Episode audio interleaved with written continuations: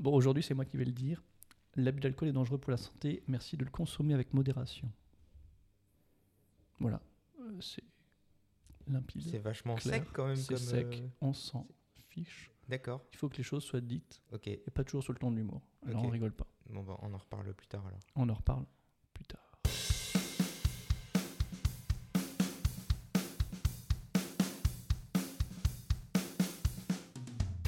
Salut, c'est Narco Salut, c'est Miko.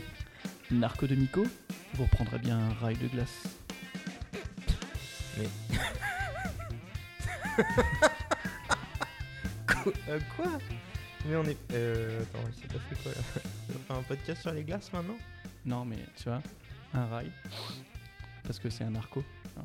Miko, le créateur Attends. de glace. Ouais, Je veux dire. un- vous- un rail de glace. Je, je voulais dire, je voulais dire, euh, vous bien un rail de crème glacée, mais je me suis loupé. Ok, il Voilà. fait vraiment trop chaud en fait. Hmm. euh, on subit l'été, c'est ça que tu veux dire C'est ça. Ok, merci pour cette blague. Elle est bien. bon. Voilà à quoi j'avais pensé. Très bien. Narco et Miko. Hmm. Hmm.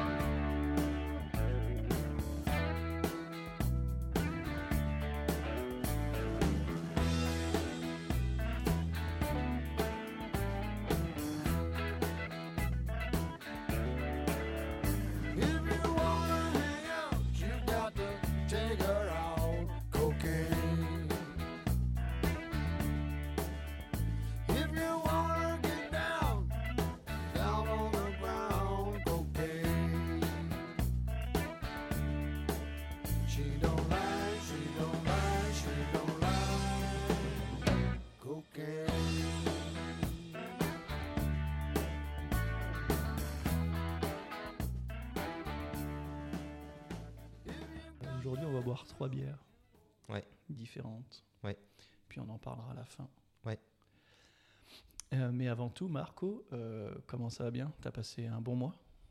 Waouh. Euh, ok, est-ce que vous avez trois heures devant vous? Ah, Merde. Euh, Gros mois en perspective. Euh, alors, préambule, je me suis fait vacciner, donc je suis full vaccined. Félicitations. Et du coup, grâce à ça, je peux dorénavant accéder à des choses qu'on appelle des bars.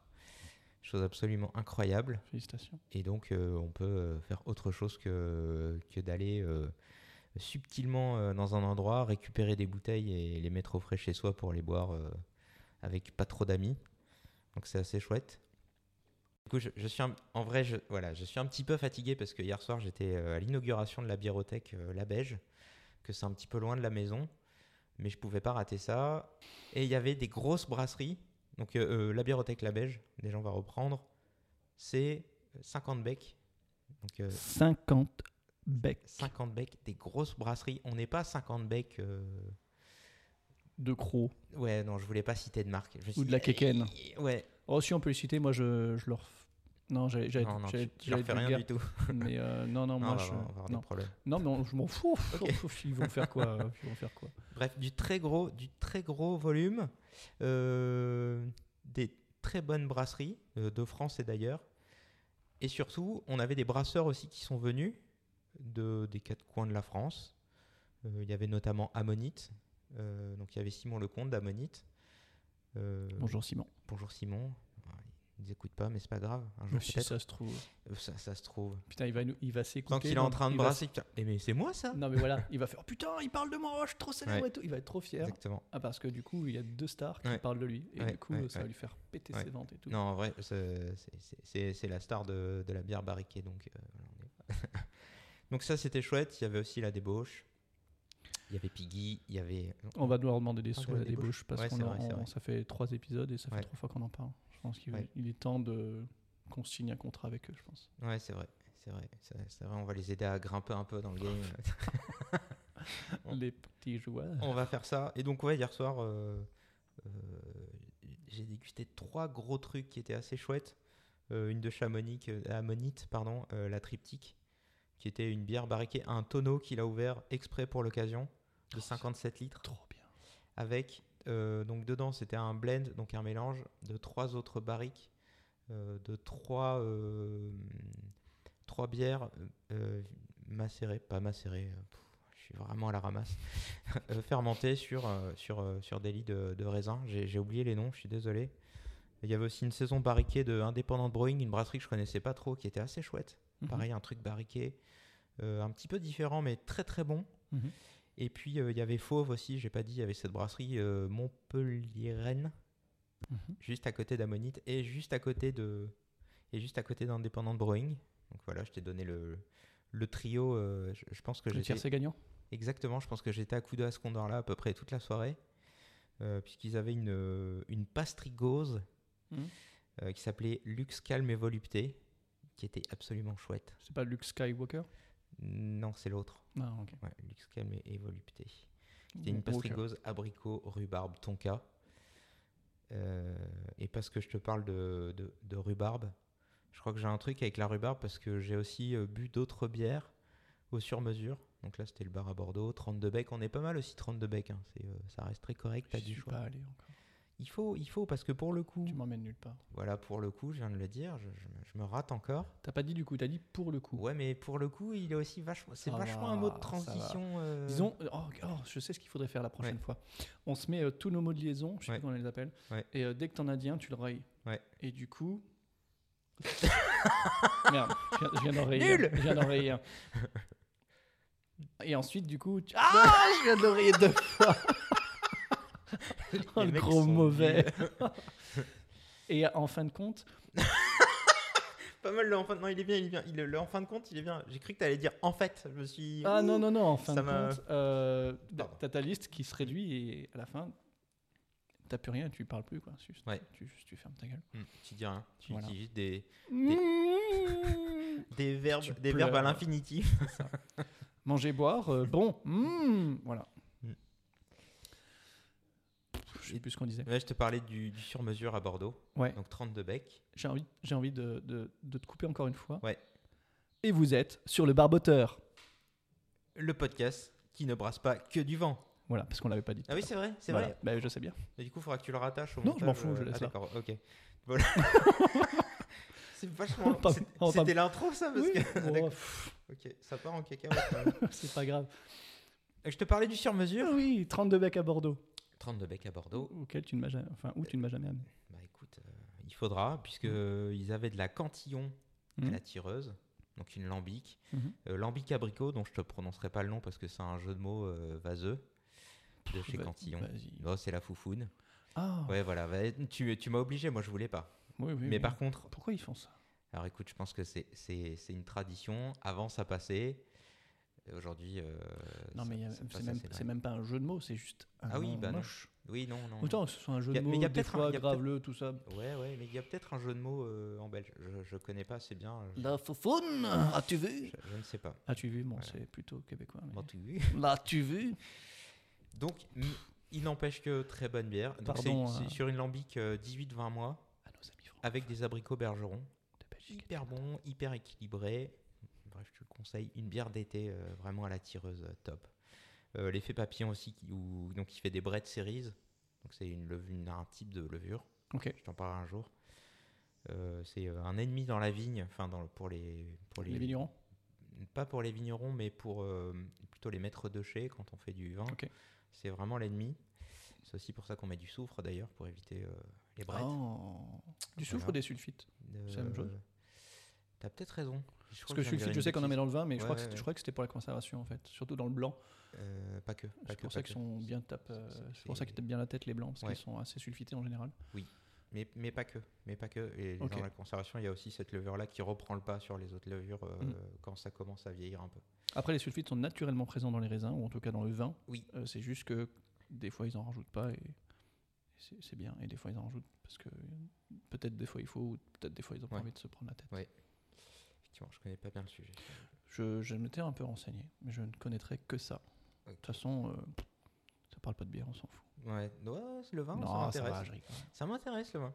Euh, bah tu vois, Monite, euh, ce qu'ils font, euh, enfin ce qu'il fait, puisqu'il est tout seul, c'est complètement dingue. C'est de la bière, mais c'est peut-être aussi un peu du vin. Les méthodes, ces méthodes viennent plutôt du monde du vin que, Mhm. que du monde de la brasserie, et ça donne des De choses. toute façon, on est un peu tous copains, de puisque are quand tu veux faire des bonnes bières, des fois, Oui. tu prends des, des vieux fûts de vin ou des trucs dans le genre. C'est exactement ce qu'il fait. Pareil pour, euh, pareil pour peut-être des whiskies, etc. Ce que je Tout voyais avec euh, euh, la.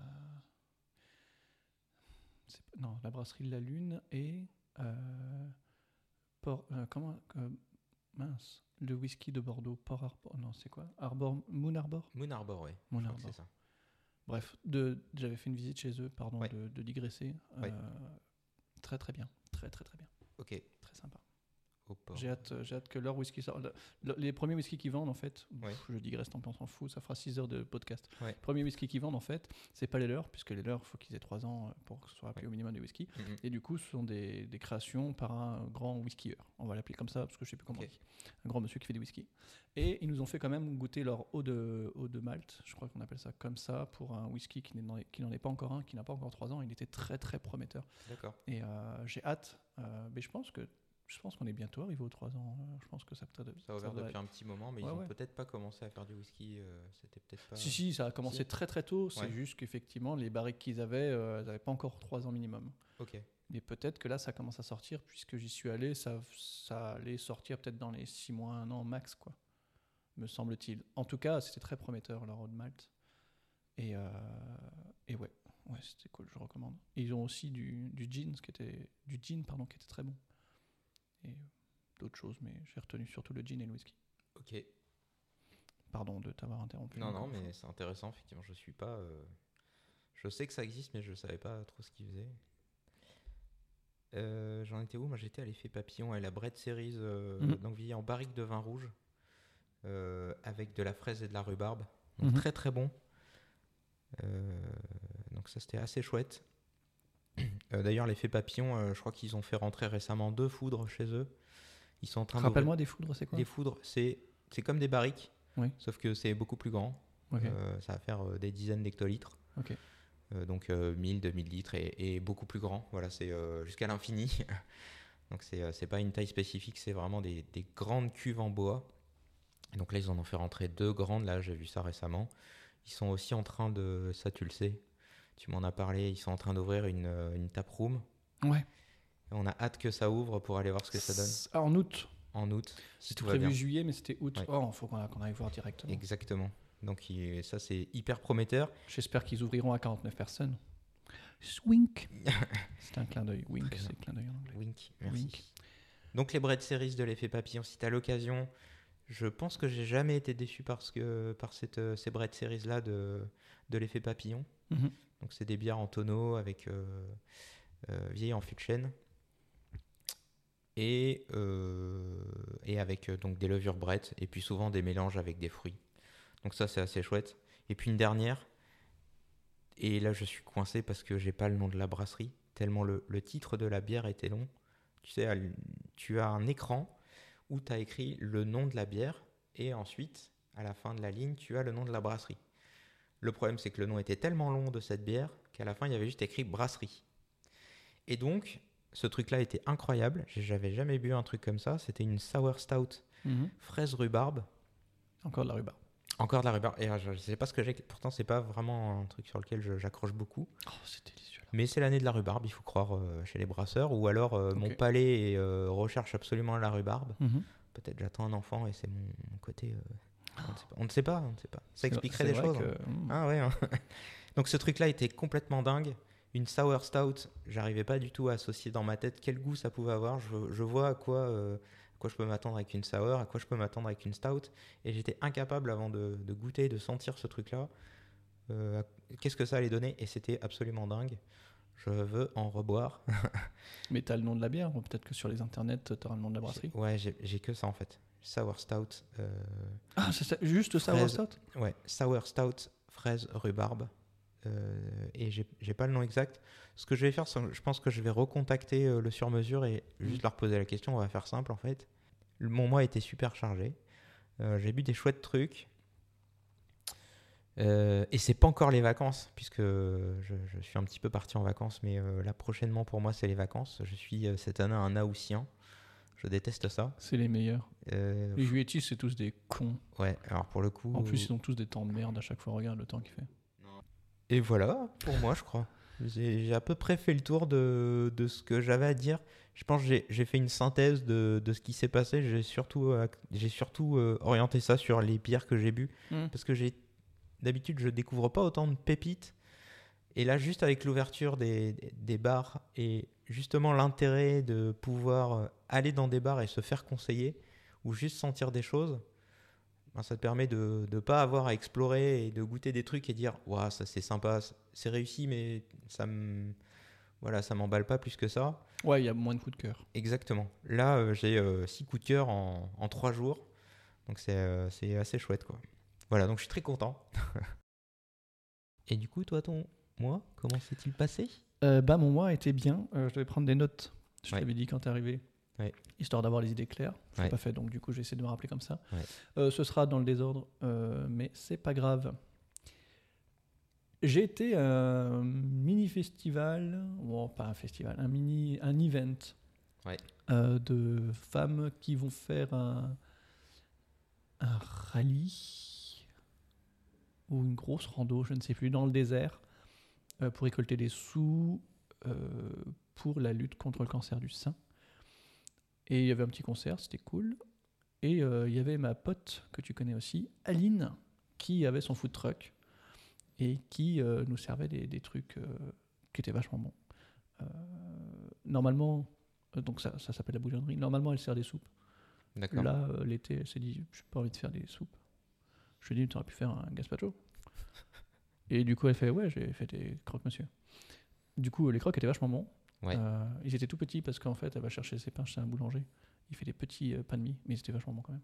Et elle a fait des, des dips, tu sais, des trucs, tu trempes des carottes, des cornichons, des, des patates, ce que tu veux, dans trois sauces différentes qui étaient aussi vachement bons. Ouais. Et euh, je, je parle d'Aline dans ce podcast de bière parce que normalement aussi, elle, euh, dans son concept zéro déchet, local, saisonnier, machin, tout ça, elle va aussi chercher des, des bières de brasseurs du coin, euh, dont certaines brasseries que je connaissais pas et euh, que j'ai hâte de goûter. Et du coup, euh, bah, alors on n'avait pas évidemment, parce que généralement dans les festivals, euh, l'alcool c'est géré par ceux qui organisent. Oui. Donc j'en ai pas bu, mais ce serait l'occasion d'y retourner pour goûter les bières qu'elle a à nous proposer. Très bien. Donc c'était plutôt cool.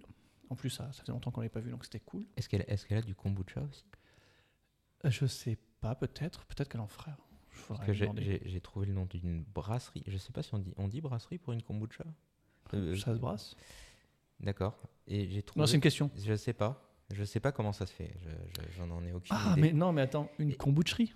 Une- Et, ouh, une C'est la boucherie des cons, la Ouais. komboucherie Non, non. Ah, mon dieu, c'est super drôle Non, il y a, y a une brasserie, une entreprise qui fait du, du, du kombucha à Bordeaux. Ouais, Voilà, on s'appelle euh, la kombucherie. Parallèle. Parallèle. Ok. En parallèle. Hmm. Ça a l'air assez chouette ce qu'ils font. J'ai pas encore goûté. Voilà, c'était. C'est bon aussi, ces choses-là. hein. Euh, Il n'y a pas d'alcool dedans. voilà, encore une fois, j'y Ça fait rien. moins rire du coup, mais c'est euh, très désaltérant et très bon en goût. Très bien. Et euh, comme ce qui est à base de gingembre aussi, ça marche très très bien. Genre les ginger beer par exemple, mais après il n'y a pas que ça. Ouais. D'autres choses qui marchent très très bien. Ok. Euh, J'étais aussi à l'Hydrophobie, euh, qui est un bar qui brasse ses bières également. Un brewpub. Un brewpub, sauf qu'ils ne s'appellent pas comme ça, je crois. Je sais plus. Bon, peu importe. Ils s'appellent comme ils veulent finalement. Oui, exactement. C'est on un brewpub. On y est allé euh, pour dire au revoir à, à notre cher camarade euh, de travail qui s'en va faire le tour d'Europe euh, dans un camion aménagé ou dans un, un utilitaire aménagé. Donc, euh, si, si tu nous écoutes et tu as intérêt, je te fais un gros bisou. Ouais, si tu enfin, nous écoutes pas- la route quand même. Ça serait, euh, Et si tu ne nous ça. écoutes pas, bah, tu as intérêt à nous écouter pour que tu puisses écouter mon gros bisou. Et, euh, et fêter l'anniversaire d'un autre collègue qu'on apprécie beaucoup. C'est méta, mais ça se tient. Ça se tient. Ouais, ça se tient. Voilà. Les gens diront Oh, mais t'as oublié d'écouter, tout, ils parlent de toi, c'est super bien. Et, euh, et du coup, cette hydrophobie là, c'est vachement sympa. Ils ont des, des bières euh, très bonnes aussi, euh, des, des bonnes créations. Ouais. J'aurais dû faire une liste, ça aurait été vachement bien.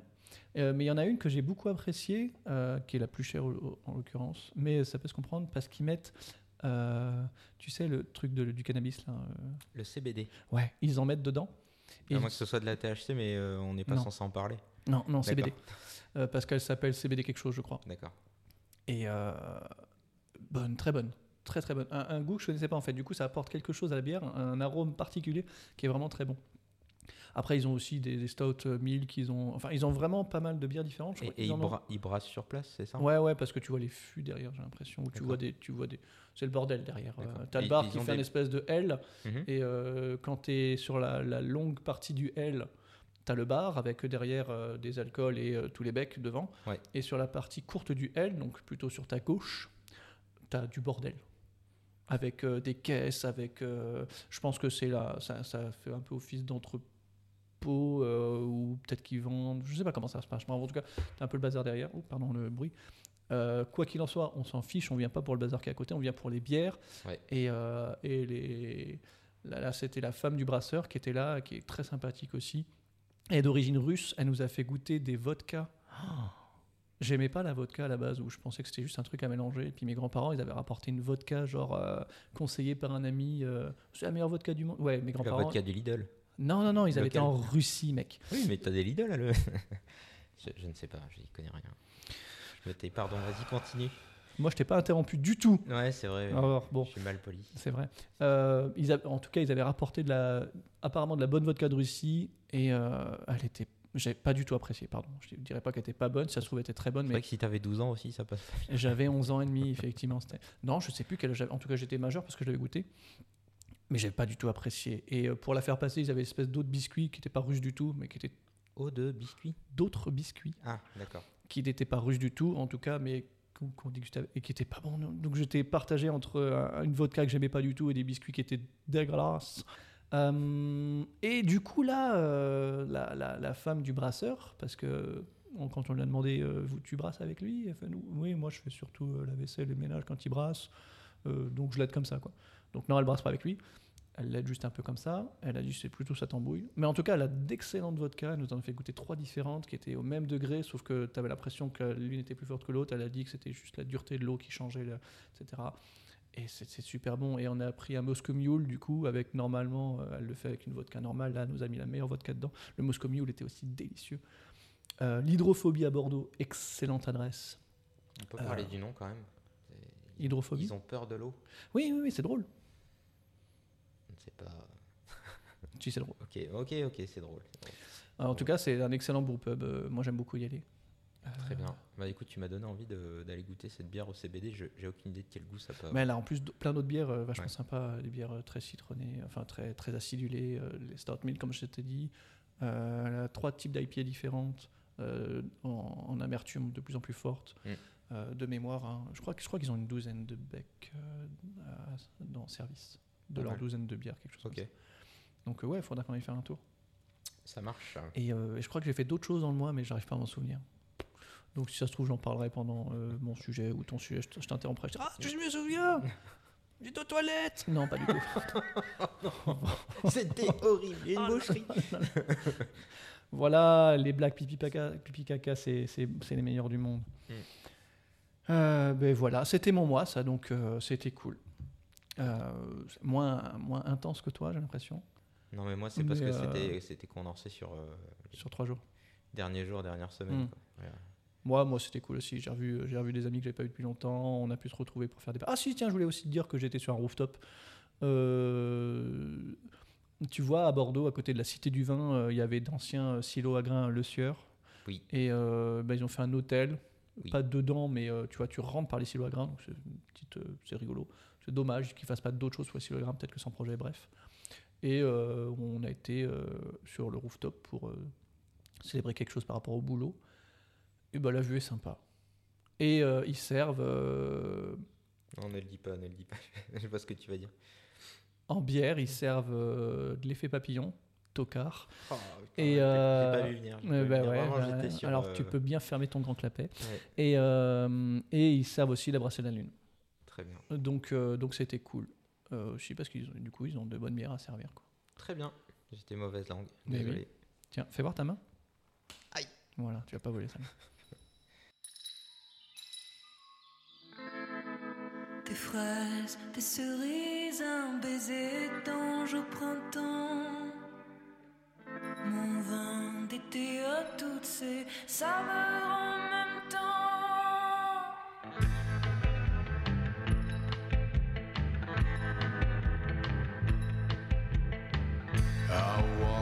town on silver spurs that jingled too. A song that I had only sang to just a few. She saw my silver spurs and said, Let's pass some time. And I will give to you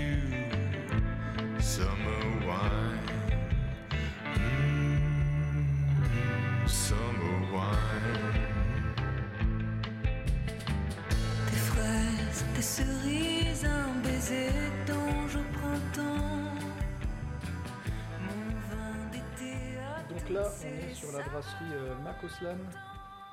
On va goûter une Saint-Ambroise Ale de blé à l'abricot.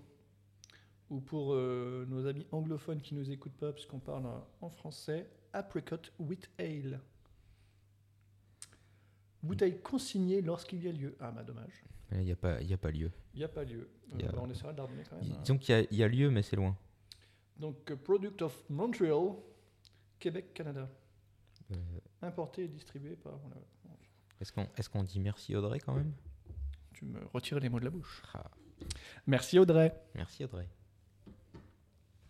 Donc, euh, ma belle-sœur Audrey, qui euh, nous a offert plein de bières, j'en ai parlé euh, précédemment. Et on va en déguster trois aujourd'hui. Je vais remettre mon casque, comme ça je m'entendrai mieux parler. Oui. Bon, j'avais- confiance en l'enregistrement, je m'en fous.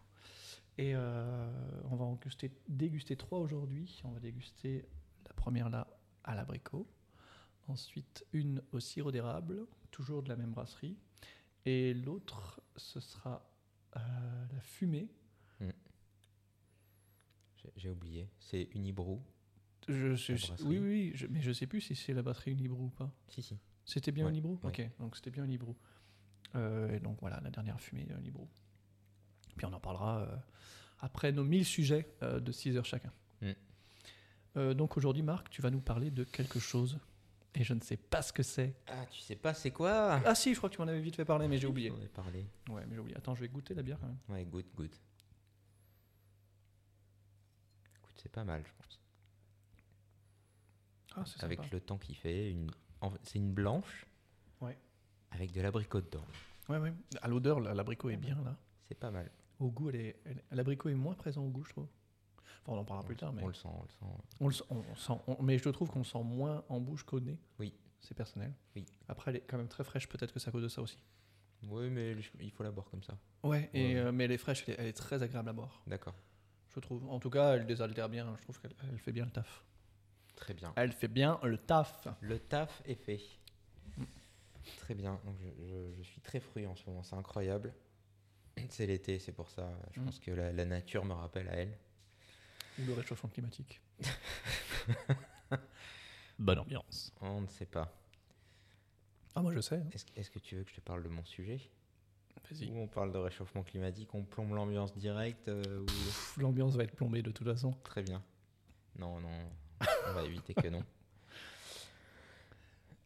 Et donc Et oui Ah, le suspense Brewdog, sujet bam Non, non, Brewdog c'est fait, voilà. Ça va être un Euh, running gag, ça je- m'en fous. Effectivement, jusqu'à vie, on va en parler de Brewdog. Ah oui. Donc moi, je voulais te parler de- d'évaluation et aussi de, de sauvegarde des styles de bière. Mhm. Euh, voilà, donc je vais te parler de ça. Euh, c'est une question qui, moi, qui me laisse toujours euh, un peu sans, sans réponse euh, quand on me pose la question de savoir quelle est ma bière préférée. Si tu devais en choisir qu'une, C'est pas possible. exactement. Pardon, tu me poses une question alors que je suis en train de boire. Non, non, mais, euh, non, mais ça, dépend du impossible. temps, ça dépend de ce que tu manges, ça dépend de qui t'es, ça dépend de ton humeur, ça dépend de mille trucs. Ouais, d'accord, c'est impossible. Euh, J'en ai des dizaines en tête. Euh, par exemple, si j'avais soif, j'irais prendre une Berliner Weiss à l'effet papillon. En ce moment, ils ont la joyeuse tropique qui est dingue. Ananas, citron, euh, 3,8 degrés, c'est pas fort, ça passe tout seul. Ça se boit trop vite, euh, mais tu peux en boire une. Si tu veux rester raisonnable, ça passe encore. Mhm. Euh, si euh, tu me sers du canard à l'orange, je vais peut-être aller sur une Saint-Bon Chien, un truc vieilli, longtemps dans de la barrique, avec du Bordeaux, Mhm. truc assez fort. C'est presque, c'est du vin d'orge, mais acidulé, de, fait par la brasserie des Franches Montagnes.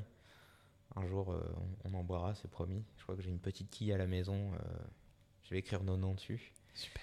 Ça, je la partagerai avec toi. Et puis, si on est en, en- en fin de soirée ou au coin du feu, euh, je vais plutôt pencher pour une stout d'une petite brasserie qui monte, qui fait des trucs pas mauvais en, en stout, la débauche.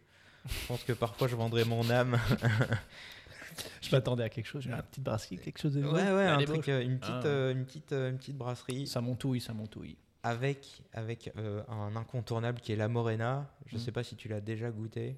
Non, il me semble pas avoir goûté. Pourtant, j'en ai goûté pas mal des là, des.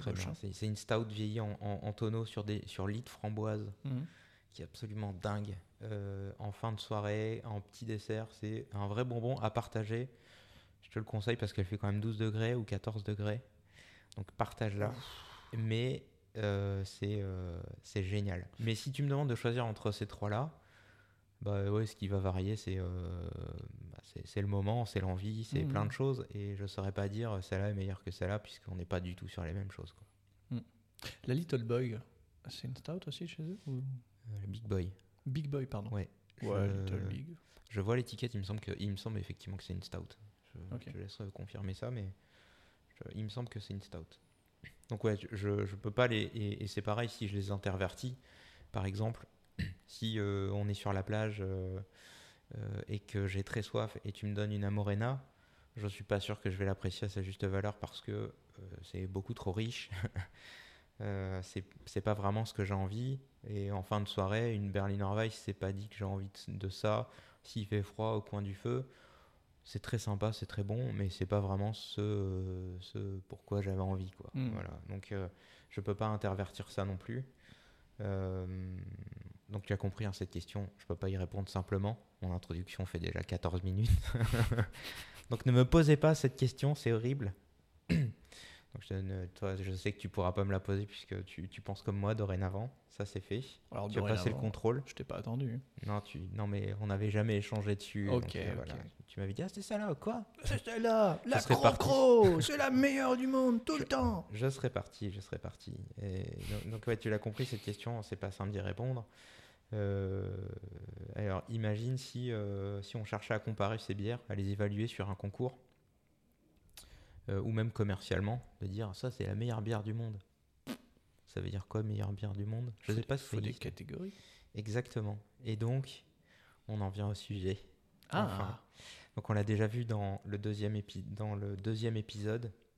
Euh, euh, Enfin, dans le premier épisode, pardon, on a vu euh, comment associer, qu'il fallait pas, plutôt, je me perds dans mes notes, c'est horrible, qu'il fallait pas associer le goût à une couleur.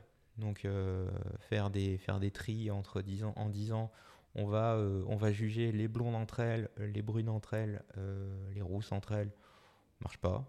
Mm. C'est pas une bonne c'est pas une bonne solution. Et puis tu te souviens donc du deuxième épisode où je t'ai parlé de Sir Michael Jackson. Mm. Alors il, est- il a pas été anobli par la reine, mais en tout cas il a été anobli par pas que par nous, mais en tout cas la dernière fois nous on l'a anobli. Donc il a inventé il a inventé la notion de style de bière Mhm. Confère euh, le podcast numéro 2. Sur les bonnes plateformes d'écoute. Exactement, uniquement. Euh, donc on, on peut évaluer sur un style de bière, ça devient beaucoup plus jouable. Euh, on pourrait prendre deux stouts et les comparer entre elles. Là, ça commence à devenir quelque chose de, de- de comparable.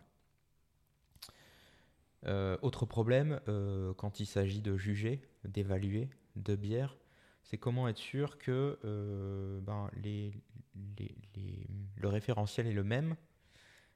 Ça, c'est assez compliqué et que les personnes qui sont en train de juger sont, euh, ont le bon niveau pour le faire. Mhm. Basé sur cette introduction, je vais te parler du BJCP. Puisque la- le BJCP, j'en viens à ça. Est-ce que tu sais ce que c'est le BJCP De bière? Non.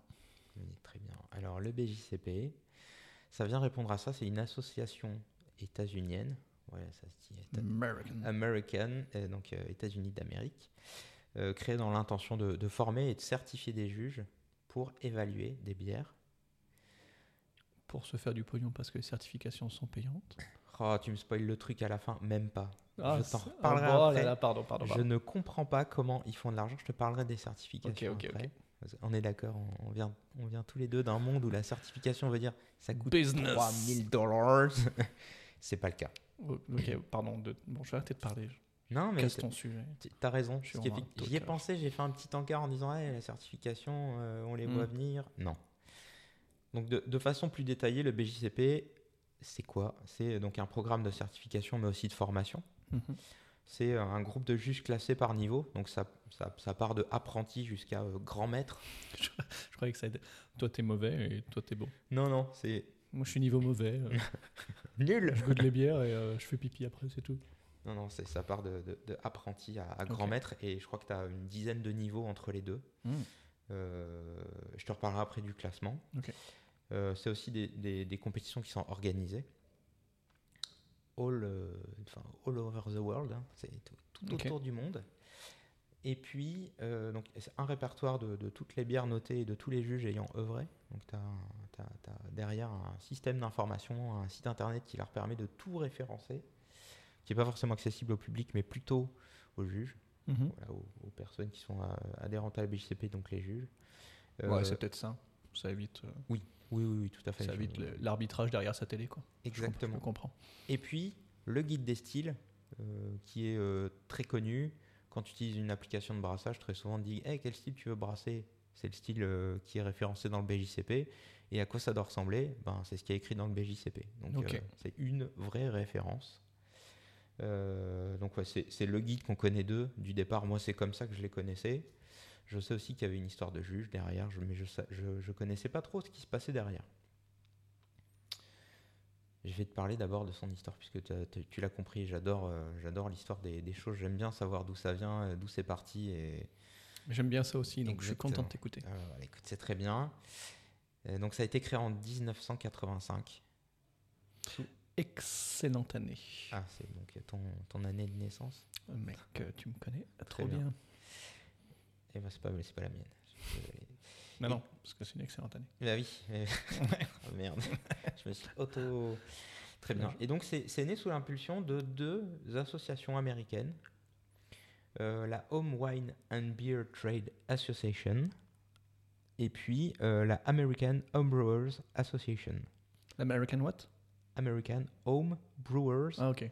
Homebrewers. ok. Association. Association. Association. Asso- Association. On, on dirait François Damien qui dit. euh, François Damiens Oui, tu, tu connais pas le sketch? Si, si, si, mais le sketch, non Enfin, si, peut-être, mais. Quand il dit un crocodile, deux crocodiles, trois crocodiles. In a nation. Bon, je, je me souviens plus du truc, ça tombe à plat total. Ce truc est très drôle. Nos, Euh, blagues, nos blagues sont de plus en plus géniales. donc l'association, elle est gérée euh, à son départ par un. Ils ont formé un comité qui s'appelle le Beer Judge Certification Mhm. Committee, original. Donc le BJCC, avec deux représentants de chaque association. D'accord, ils prennent deux représentants de chaque association. Ça crée l'instance dirigeante de cette association-là. Je te passe un peu les détails de l'organisation, mais à son démarrage, c'est surtout l'AHA, donc euh, l'American Homebrewers Association, Mhm. qui, qui prend rapidement le dessus dans le BJCP. Ils ont un salarié. Alors, euh, prendre le dessus, c'est peut-être pas le bon mot.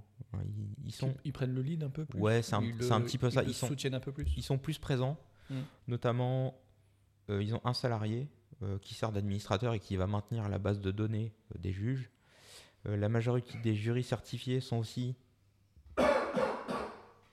Pardon, j'ai un chat dans la gorge depuis tout à l'heure, ça me un saoule. chat dans la gorge. Bois moins vite. Euh, la majorité des, des jurys certifiés sont aussi des membres de l'AHA. Mhm. Euh, et toujours la mo- même association sera à l'initiative de, de l'édition des, des guides des styles. Et, aussi, ce sera aussi l'AHA qui va euh, organiser, qui va prendre le lead sur l'organisation des compétitions. Bon, ça fait quand même beaucoup de choses euh, dont, dont euh, est, responsable. En 1995, on passe rapidement, puisque en fait, cette, org- cette organisation, donc, elle œuvre beaucoup aux États-Unis. Voilà. En, en 1995, l'AHA annonce la fin de son partenariat et de son financement dans le BJCP pour lancer. Alors que ceux qui le portent. Ah oui, ok. en fait, il le porte à deux, donc toujours ces deux associations. Sauf que c'est l'achat qui, qui porte plus que la, la seconde Exactement. pendant 10 ans. Oui. Et au bout de 10 ans, Ils disent euh, on se retire, euh, on se retire de notre association euh, pour lancer eux-mêmes leur propre programme Le BJCP. Non, le BJCP, on en est toujours sur le BJCP. Pardon. Et non, ils vont pas. Je- Eh, on arrête tout, on crée un truc qui s'appelle pareil pour faire la même chose. Oh, pardon. Euh, en fait, tu nous vires Ouais, c'est ça. c'est ce qui aurait pu se passer. Oui. Euh, et donc, ouais, ils font quand même ça proprement. Mm. Euh, ils respectent les trois mois. Enfin, il n'y a, y a pas d'embrouille qui est tracée. On ne sait pas trop pourquoi ils font ça. Et, et le HBWTA, donc le Home euh, and Wine Brewers euh, Trade Association, donc l'autre association, dont Mm. je t'ai pas encore trop parlé, et où je ne vais pas trop parler d'ailleurs, euh, va- également décider de, de se retirer pour permettre au BJCP de voler de ses propres ailes. D'accord, ok. Donc, euh, ouais, donc ils ont monté une asso, Mm. euh, ils ont mis des gens dedans directement, donc Exact. qui venaient finalement pas de ni l'un ni de l'autre, ou en tout cas peut-être à l'origine. En tout cas, après, ils ont été défaits plutôt de ces deux premières associations. Ça. Et du coup, ils ont fait OK, euh, on se retire. Oui. Boum Vous restez volés de vos propres ailes. Exactement. Et, Petit papillon. et là, on s'arrête parce que euh, donc il y a une association qui papillonne pendant 10 ans. euh, avec donc du financement de deux autres associations, des grosses associations quand même derrière, et qui fournissent aussi des bras pour faire tourner l'association. Euh, Il y en a une qui claque la porte, en tout cas c'est comme ça qu'on pourrait le voir, et l'autre se dit bah euh, puisque c'est comme ça, moi aussi je m'en vais. Et le problème c'est qu'aujourd'hui on est en 2021 et on parle encore de cette association. Comment le machin n'a pas disparu J'en ai aucune idée. On parle encore des deux autres? On parle plus des deux autres, c'est fini. Je ne te parlerai plus des deux autres. Non, non, mais euh, elles existent encore, les Elles deux ex- autres? euh, C'est c'est la question. ouais, le AHA existe encore. Hmm. Le HB de L'autre Euh, L'autre, on ne sait pas. Euh, parti dans les limbes. Je crois qu'ils ont encore un nom de domaine, mais derrière, il n'y a plus rien. avec un skyblock derrière. Exactement. Je, je pense que ça existe encore. J'ai encore trouvé des statuts, mais je, je, je pense qu'elles vivotent. euh, voilà, c'est peut-être l'œuvre de, de, de- de- d'un- peut-être d'un groupe de personnes, mais je suis pas sûr qu'il y ait grand-chose derrière encore. D'accord. Donc visiblement, quand même, la volonté des, deux côtés, hein, c'était pas de s'aborder l'expérience, parce que ce qui s'est passé très rapidement, là, euh, c'était en janvier, où euh, a annoncé euh, le fait qu'il se retirait. Euh, donc en mars, ils étaient censés se retirer, et HBTWA était censé se retirer en, avril. Et donc on- ils vont refonder un BJCC, donc le, comité de direction. Je vais appeler ça comme ça pour des raccourcis. C'est pas très Mhm. juste, mais c'est plutôt comme ça que c'était. Euh, donc le BJCC va ajouter à son board trois membres indépendants, donc qui sont pas ni dans euh, ni dans une des deux, enfin, dans l'une des deux associations, mais qui sont plutôt des gens qui sont euh, aujourd'hui juges dans des juges indépendants, on va dire, dans le BJCP.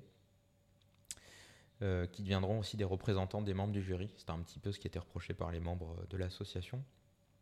Et ils entament une transition pour récupérer notamment le nom BJCP, puisque c'était euh, une propriété de, de cette association-là, la base de données des membres qui était euh, hébergée par le, par le AHA, et puis surtout établir une trésorerie indépendante, puisque pas d'argent, pas de pas d'activité quoi. Ça Mhm. paraît compliqué, même euh, la volonté de beaucoup de personnes sans argent, tu fais pas grand chose.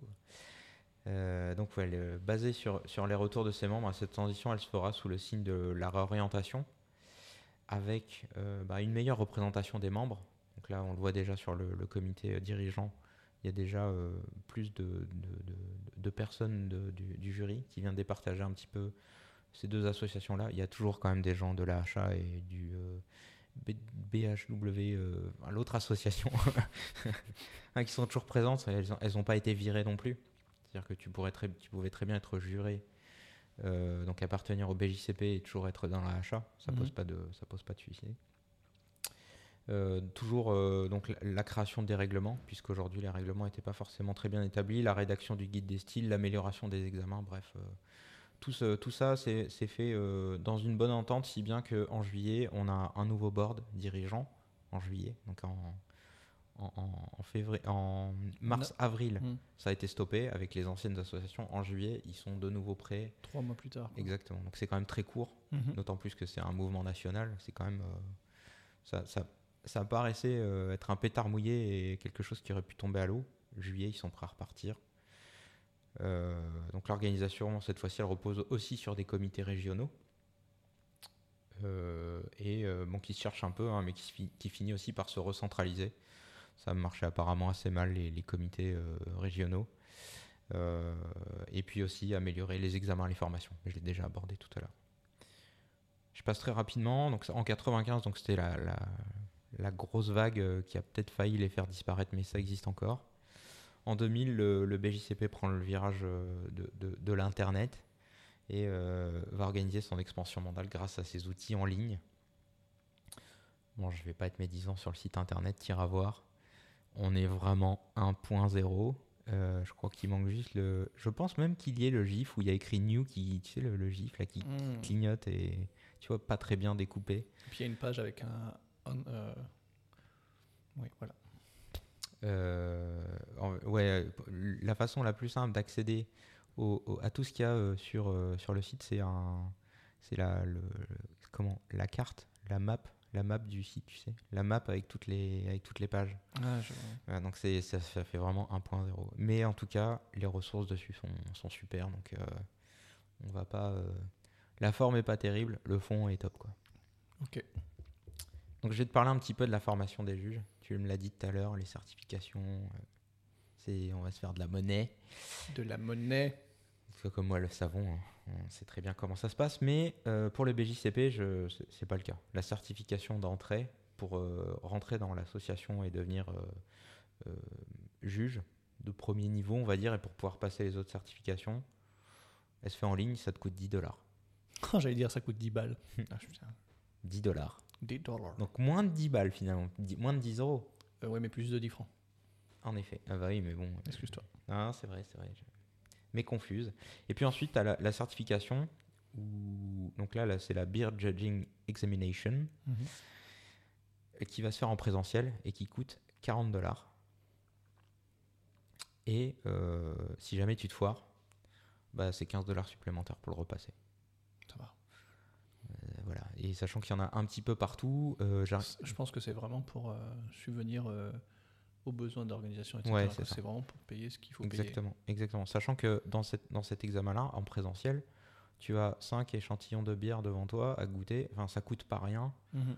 euh, au-delà de la logistique qu'il faut pour juger, euh, euh, la logistique qu'il faut pour organiser, il faut quand même une salle, il faut. oui, puis les gens sont quand même payés. Enfin, si, si c'est leur métier, les gens qui viennent t'accompagner, en- C'est pas dit, c'est pas dit. c'est. Ouais, ok, bon. Si, si c'est des amateurs. Enfin, des. Exactement. Pas des amateurs, des. Oui, ça reste une association. Donc c'est ça but non lucratif. Ouais, voilà.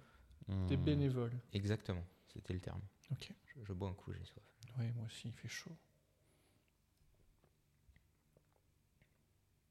D'ailleurs, les formations, dernières, euh, pas la formation, la certification, les dernières que j'ai vues, il y en a en France, euh, il y en a à Rennes là qui est organisée euh, en fin d'année.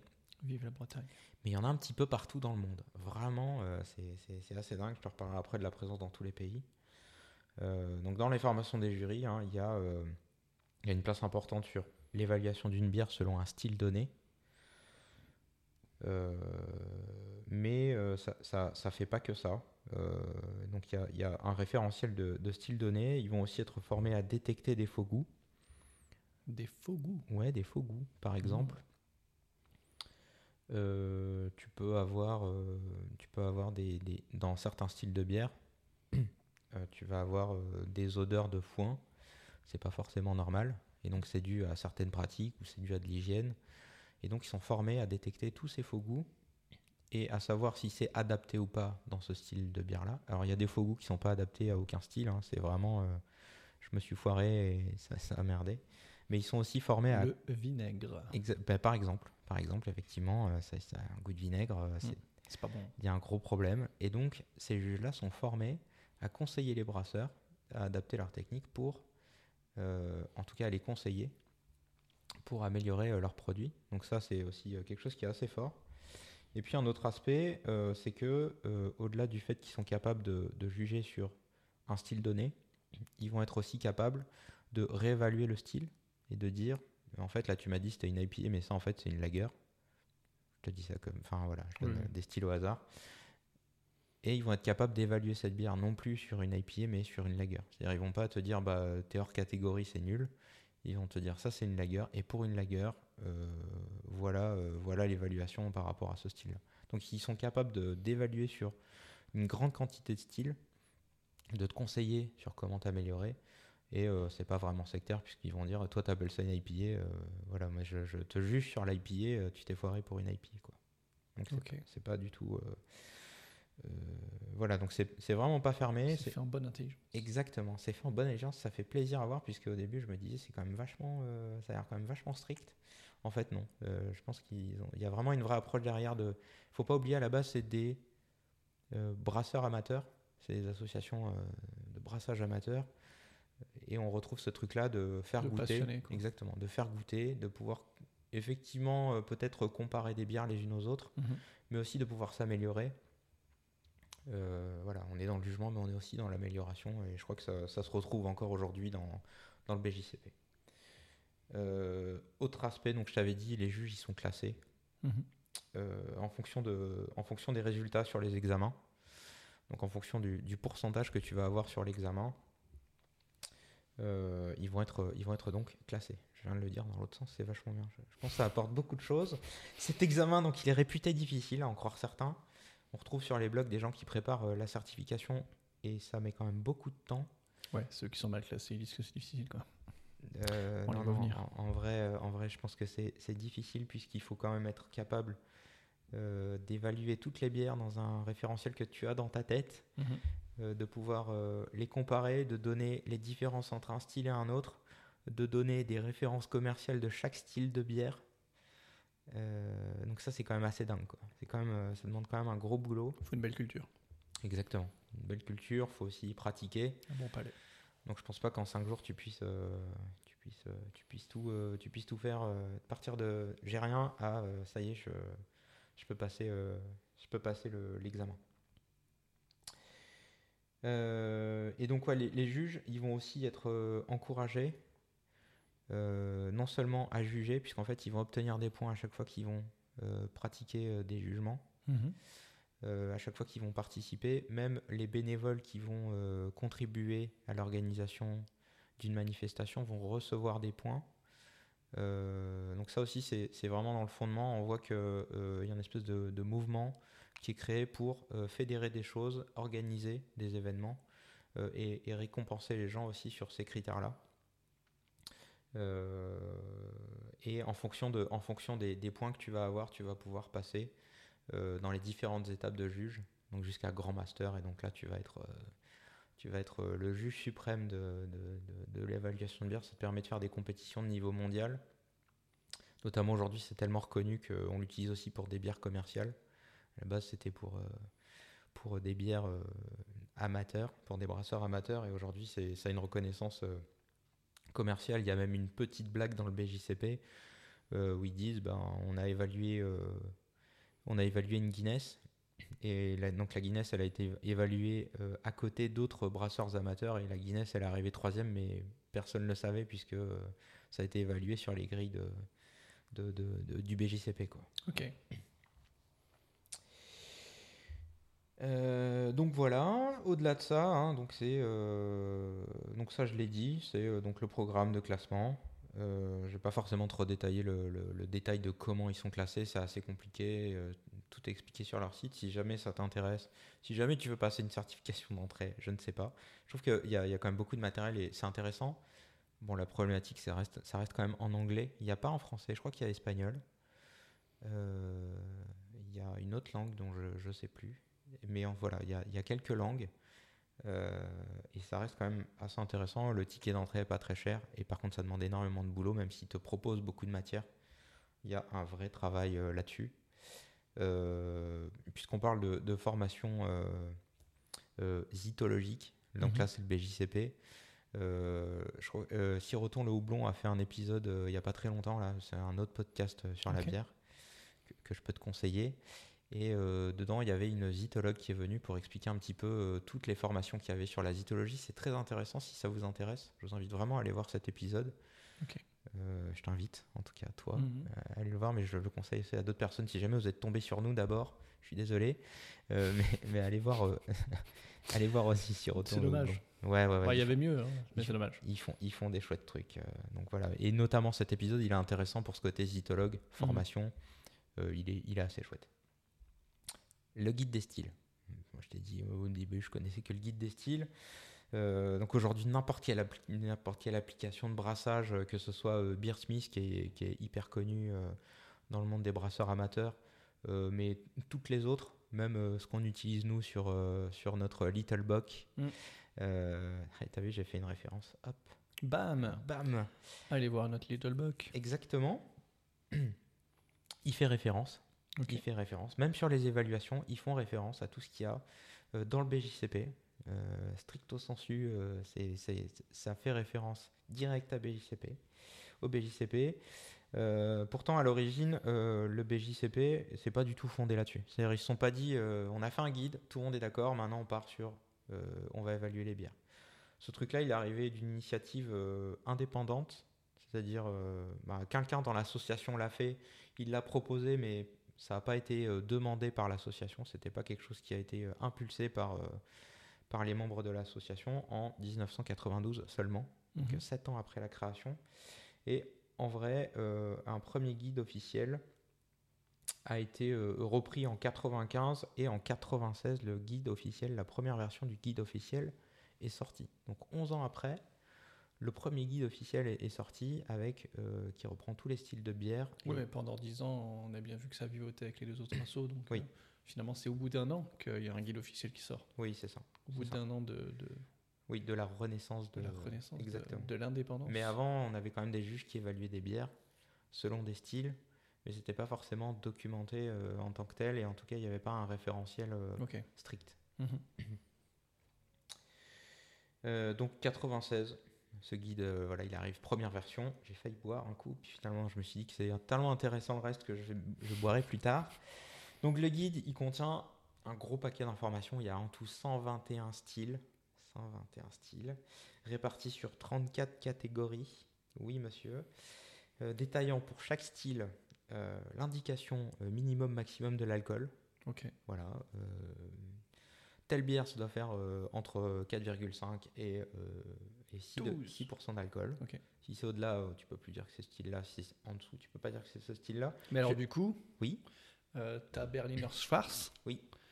euh, comme elle est trichée, et Oui. ça se voit d'ailleurs sur le Little Buck. Oui. Euh, sur Little Buck, tu as rempli des données et euh, Exactement. il y a des barres et Oui. qui disent normalement si c'est là c'est cool. Et Tout à fait. t'es- toutes tes barres sauf une sont rouges. Exactement. Voilà. Exactement. Donc un- Et donc, je suis je suis hors catégorie. Hmm. Effectivement, c'est, au, au- au- eu égard au BJCP, je suis hors catégorie. il t'aurait replacé où?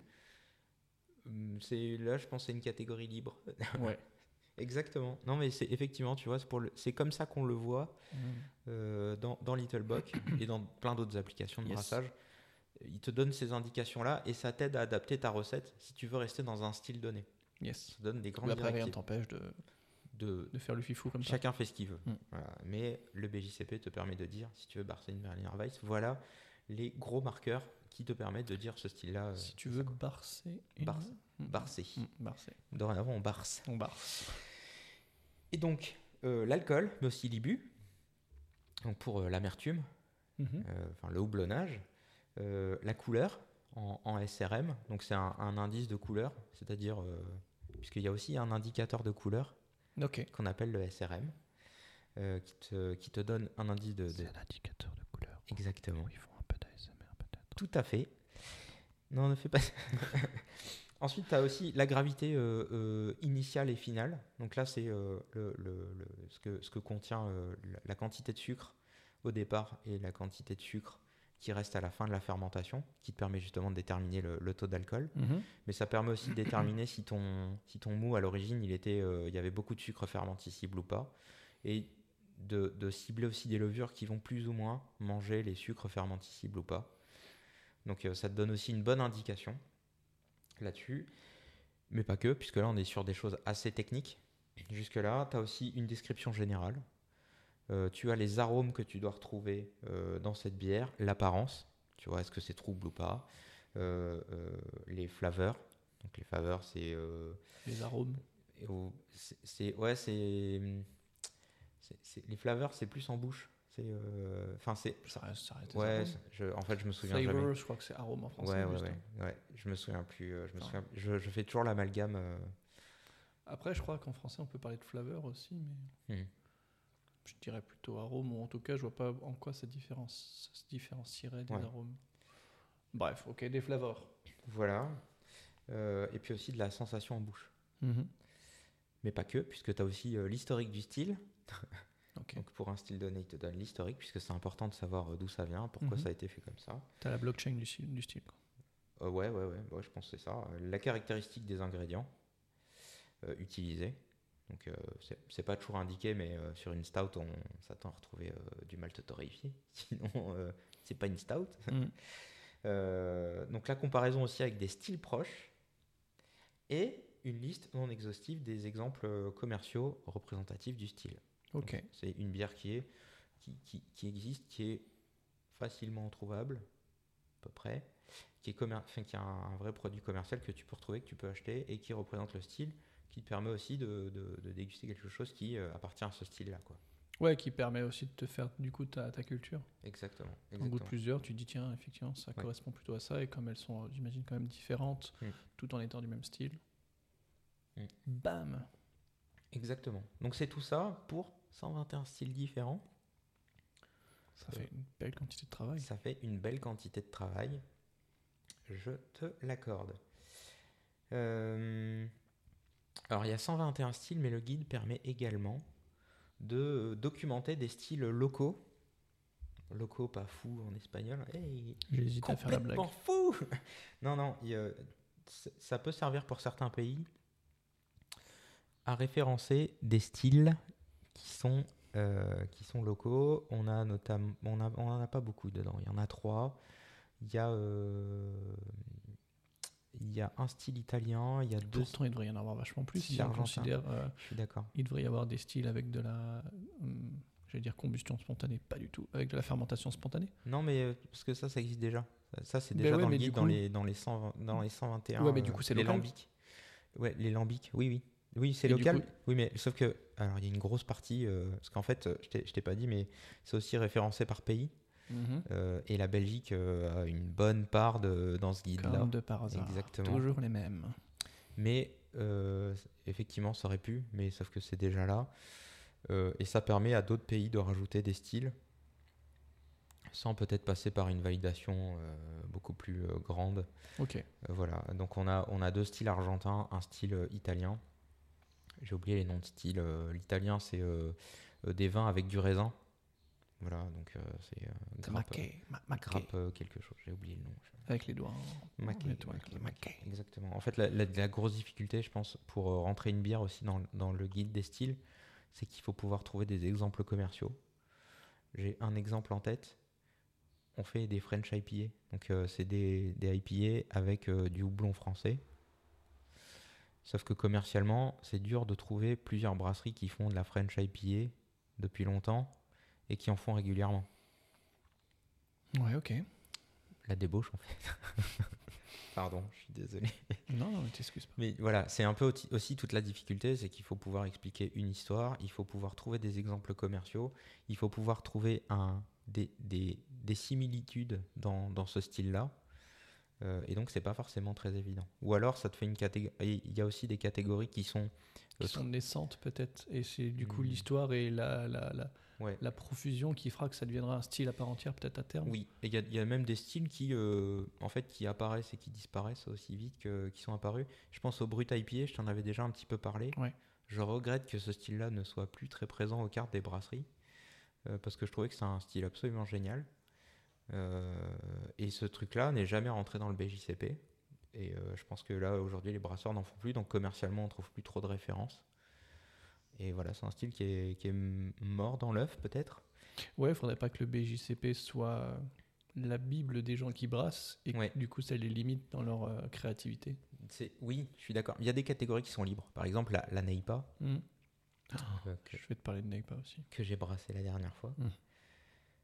Et euh, donc le- le- le- la recette qu'on a partagée, c'est un style libre. Voilà, c'est, euh, c'est- je me souviens plus du style, mais c'est IPA. euh, euh, c'est un style d'IPA libre, quoi.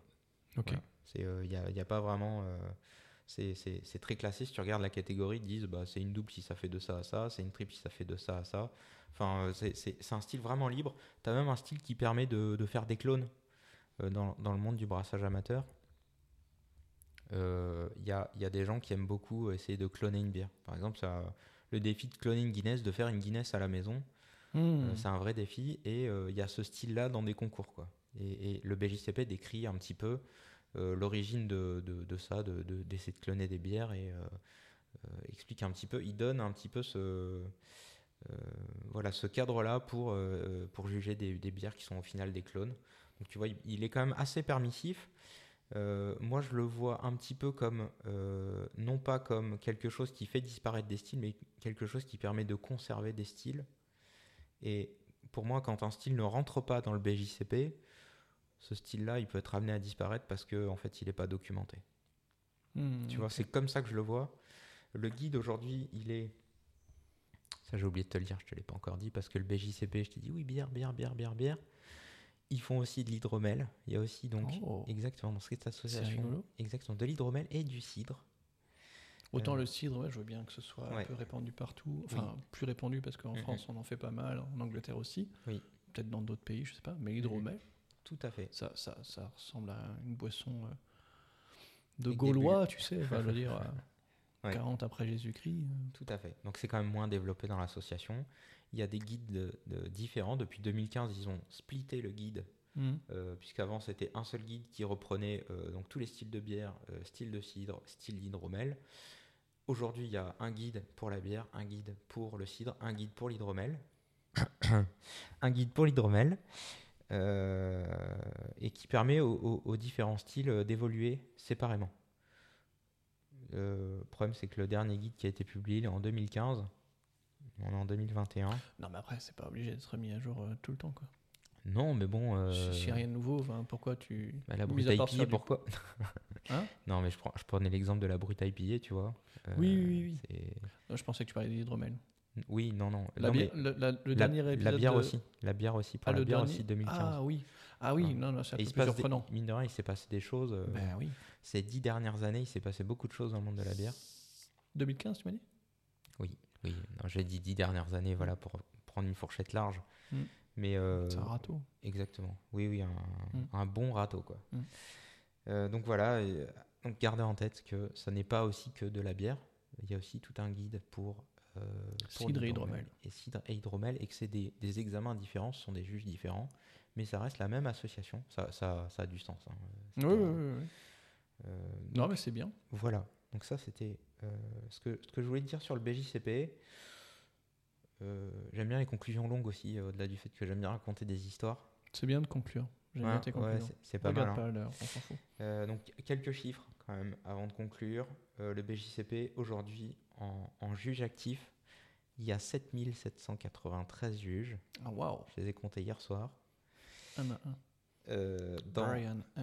ré- Jason 2. répartis dans 59 pays. Ah oui, punaise. 59 pays. Donc c'est pas le même pays qui a été compté 59 fois, hein, c'est bien 59 pays différents. Certes. Je, non mais je, autant le préciser. Avec au total et depuis le départ 1 796 130 bières jugées, donc évaluées, 1 million. sur 10 805 compétitions différentes. Donc autant te dire que les petits, ils ont de l'expérience. Euh, ça, c'est des chiffres qui datent du 31 mai 2021 que tu peux retrouver actualisés euh, à l'heure où tu écoutes, euh, où tu réécouteras ce podcast dans un futur plus ou moins lointain D'accord. sur leur site. Oh, S'ils changent pas, euh, s'ils refont, imagine ils refont leur site euh, Attends, attends, tu m'as dit. 31 mai Ah, mais 2021. j'ai j'ai entendu ouais. 31 juillet. Je pensais que Non, non, c'est pas non. maintenant. Tu Oui. Non, mais j'étais dans le futur vite fait, j'ai Oui, regardé, puis je suis revenu. Mm. Voilà. Donc aujourd'hui, ça reste un incontournable. Dans le monde de la bière, le BJCP, euh, tous les styles qu'on voit, euh, quand tu vois une Berliner Weiss, tu sais à quoi t'attendre. Et euh, ben, c'est peut-être un petit, un petit peu grâce, grâce au BJCP. Quoi. Ok. Quand on parle d'un style de bière, c'est forcément, on va parler du BJCP. On n'a pas le choix, c'est un incontournable. Le programme de juge, lui, il promeut une, donc une organisation de compétition, il fournit les juges, il garantit aussi leur niveau, ce qui n'est pas rien. Mhm. Il aide aussi les brasseurs à, à- à s'améliorer et à améliorer euh, les- la, la qualité des bières, à respecter leur histoire, à respecter euh, leur catégorie, Mhm. Euh, notamment aussi en formant les juges à la détection de, de faux goûts.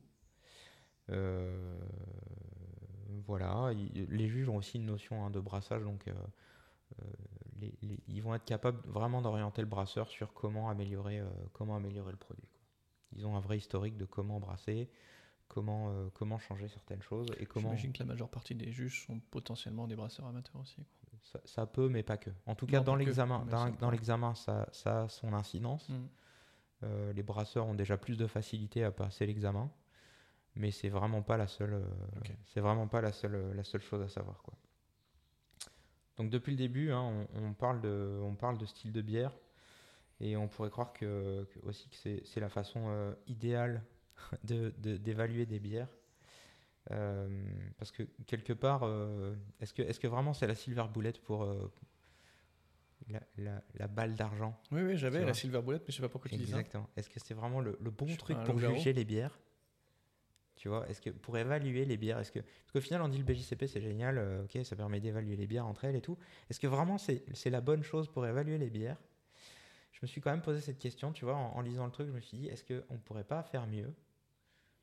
Et là, non, on va pas monter notre association, j'ai pas mieux que ça. Mais je- ce que je trouvais intéressant, c'est euh, la réflexion euh, de- des Forces du Malte, qui est une association de brasseurs Les forces du mal. toulousaine, Waouh. une association de brassam euh, qui fait des choses très très bien. Ils organisent des, des événements, Déjà, ils ont trouvé un super nom. exactement les forces du Malte, et ils organisent tous les ans un, un concours de brassam. J'ai- pas pu participer, je suis un petit peu dégoûté. En même temps, je pense que le niveau il est très très haut. Et ils ont jugé. Attends, et t'en es pas, elle a fini second? Ouais, on est d'accord, Bon. on est d'accord. Tu vas, les- Mais- calmer, les gars. On est d'accord. Mais euh, voilà, je pense que le, le niveau de compétition est très bon. Et cette année, ils ont jugé sur des styles de BJCP avec des juges du BJCP. Ah, cool.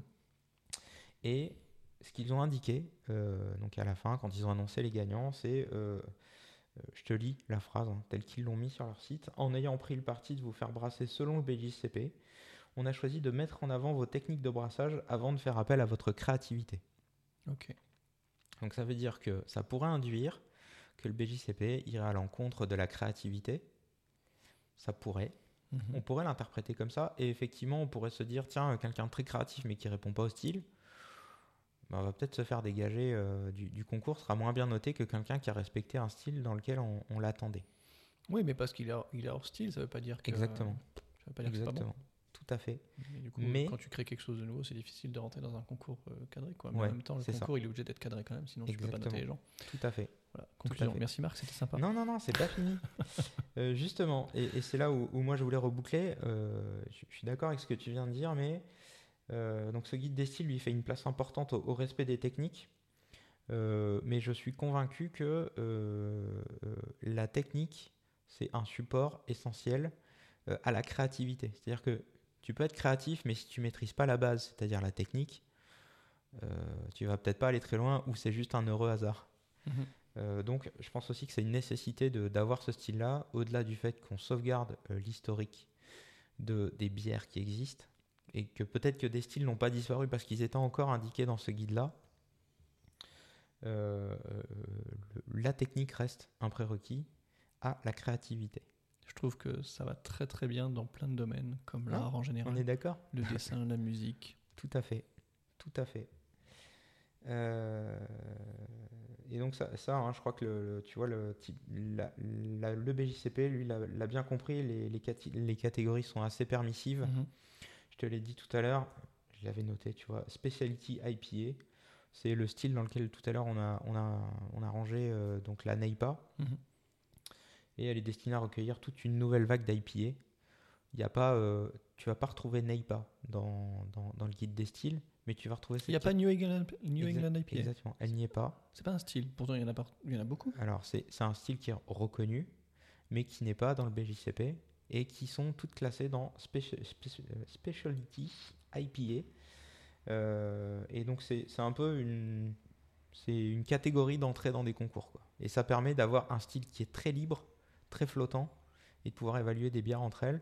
Ça mériterait d'être un peu précisé, tu vois, c'est là où je trouve ça dommage que depuis 2015, ça n'ait pas été mis à jour. Hmm. Et je trouve que ça manquerait d'un petit peu de précision, peut-être. Je, je sais pas du Parce que tout. Neipa, en l'occurrence, j'ai l'impression que c'est quand même plutôt identifié maintenant. Oui, oui, Parce que clairement. on en clairement. trouve vraiment pas mal dans Oui. plein de brasseries différentes. Exact. Et donc, je ne reviendrai pas sur, euh, euh, sur le, la brute IPA euh, qui, qui, qui y est pas, qui a très probablement Mm. disparu, qui n'existe plus. J'ai peur que, comme elle n'est pas dedans, c'est pour l'exemple. J'ai Mhm. j'ai rien sur cette catégorie-là en particulier, mais il y en a d'autres certainement qui vont passer à l'as parce qu'on les a oubliés. Euh, Peut-être qu'elles ressortiront dans des années. Mm. Bon, pourquoi pas. Euh, et puis j'en arrive à, à des peut-être, puisque j'en suis presque à ma fin. Euh, et à la fin, on va pouvoir quand même euh, trinquer à la gloire du BJCP, mais pas encore. Toi, t'es à vide. toi. Ouais, je suis vide. moi. Ah, tu vas pas trinquer à vide Non. Euh, donc j'en arrive quand même au peut-être. Euh, peut-être parce que j'ai pas envie d'être catégorique et, et on peut pas totalement prouver ça, mais peut-être qu'aujourd'hui on, on doit au BJCP la sauvegarde de certains, de certains styles. Je veux pas l'affirmer, mais j'en suis à peu près convaincu. Ouais, Peut-être que peut-être qu'on doit aussi au BJCP euh, euh, le fait de promulguer des bières de qualité, puisqu'aujourd'hui ils ont quand même sauvegardé des styles. Et euh, si tu lis bien, tu vois que la, la place est mise à la qualité. Et peut-être qu'aujourd'hui on doit aussi au BJCP euh, les bières du passé et du futur qu'on a bu et qu'on va boire, puisque euh, ça fait directement référence à ce BJCP-là. Euh, pour tout cela, hein, je peux, je peux que t'encourager à aller voir ce que fait le BJCP, à lire le guide et quand tu bois une bière, d'aller voir un petit peu quel est le style, à quoi ça correspond, l'histoire. Ça peut être assez intéressant, c'est pas très long à lire pour un style, c'est, c'est pas un truc trop rébarbatif, même si en C'est anglais. pas plus long qu'un podcast. Non, euh, faut, ouais, non. Euh, Heureusement. Peut-être on devrait faire un podcast où on lit tout le BJCP avec une voix monocorde. C'est quoi ta conclusion? Donc pour tout cela, hein, je- donc déjà je t'encourage à aller lire le BJCP. J'irai. Et puis je te propose de trinquer au BJCP. Non, je peux pas. Euh, parce que je lui souhaite quand même une longue vie, euh, une longue vie et une vie prospère et de nous apporter et de documenter encore de nombreux styles et euh, d'aider encore les brasseurs à améliorer euh, leur, leur, façon de, leur façon de faire. Merci BJCP. Eh ben, merci. Mich- On va, on va remercier combien de gens comme ça à chaque fois? Bah, Bah, c'est cool. Bon, je traque à vide, mais au moins En ça même, fera temps, le en bruit. même temps, là, il y a de la matière quand même à remercier. Ouais, ouais, non, Bah, c'est cool. C'est cool.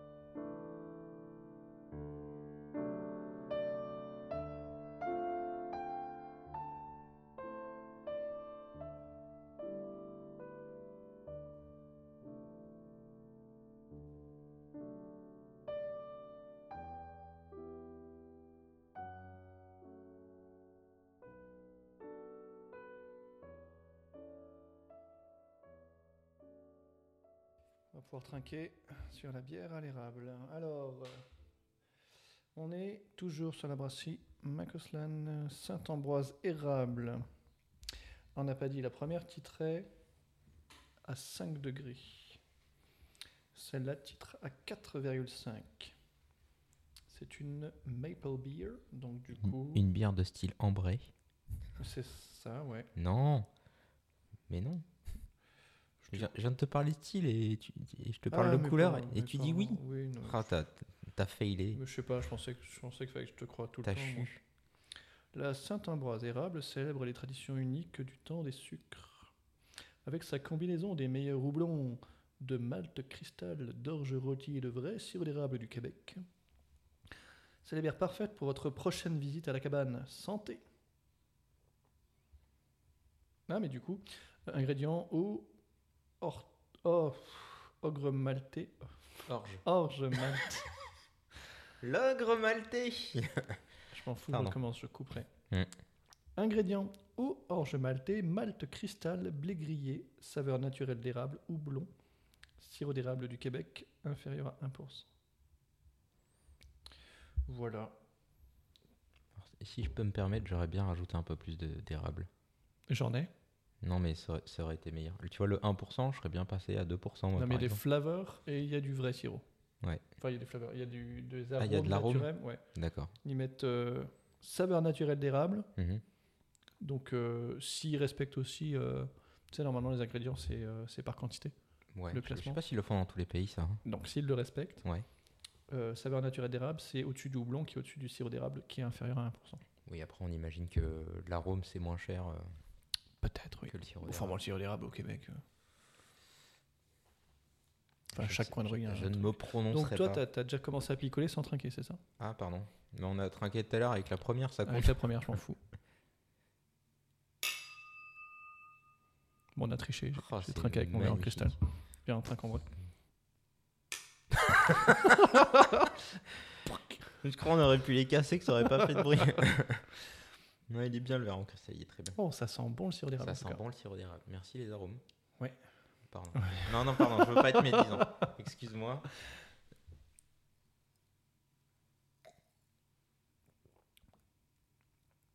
Bon, on le sent un peu quand même. Oh, si, quand même, on le sent. Enfin, moi, je le sens. Non, on le sent. on le en sent. rétro-olfaction, on le sent. C'est-à-dire que je, je m'attendais, moi, à retrouver une bière plus sucrée. Plus sucré. C'est vrai qu'elle est moins sucrée que la Ouais. première.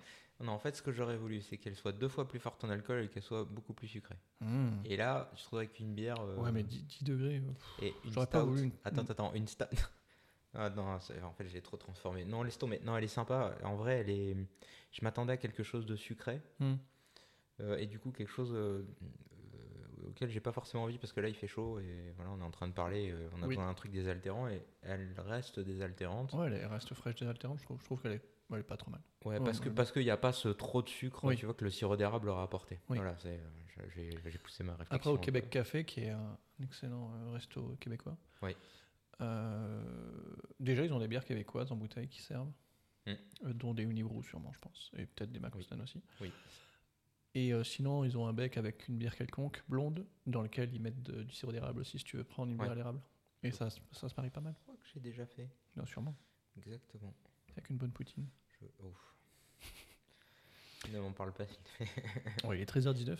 Ouais, vrai. Moi, j'ai petit déjeuner un peu tard, mais je Ouais. sais pas si t'as faim. Non, ça va, j'ai, petit déjeuner juste avant. Parce que moi, j'ai pas euh, faim, mais de, de dire euh, Poutine, j'ai mon estomac est servi. Quoi, Ça me fait penser politique plutôt, mais. euh, Oh, ouais, Pas du tout. Bon, J'étais pas du tout dur sur lui. Non, mais voilà. vrai. Bon, Marco, Est-ce que tu me parlerais pas de ton sujet? Euh, je vais te parler de mon sujet, Marco. Je suis tout oui. Il est tweet oui. Alors, euh, dès que, dès que mon document sera téléchargé. Non, c'est bon, c'est vrai. Euh, euh, Vas-y, autorise, m'en fous, laisse-moi tranquille. Euh, Marco, je vais te raconter une histoire. L'histoire de la brasserie des brasseurs savoyards. Et oui, j'ai changé de sujet, tu vas faire quoi? Et brasseur savoyard Euh, Ouais. Les brasseurs savoyards, Dis-moi tout. moi tout. Merci. C'est une brasserie. Ah, Je vais mettre ça. Comment je grossis le trait Attends, je vais essayer de grossir un peu mon truc parce que je... c'est chiant. Mode prompteur. Alors, si tu veux grossir, je te conseille la poutine, c'est vraiment pas mal. Après, qu'est-ce que tu veux? On est vraiment sur de la blague pourrie. hein.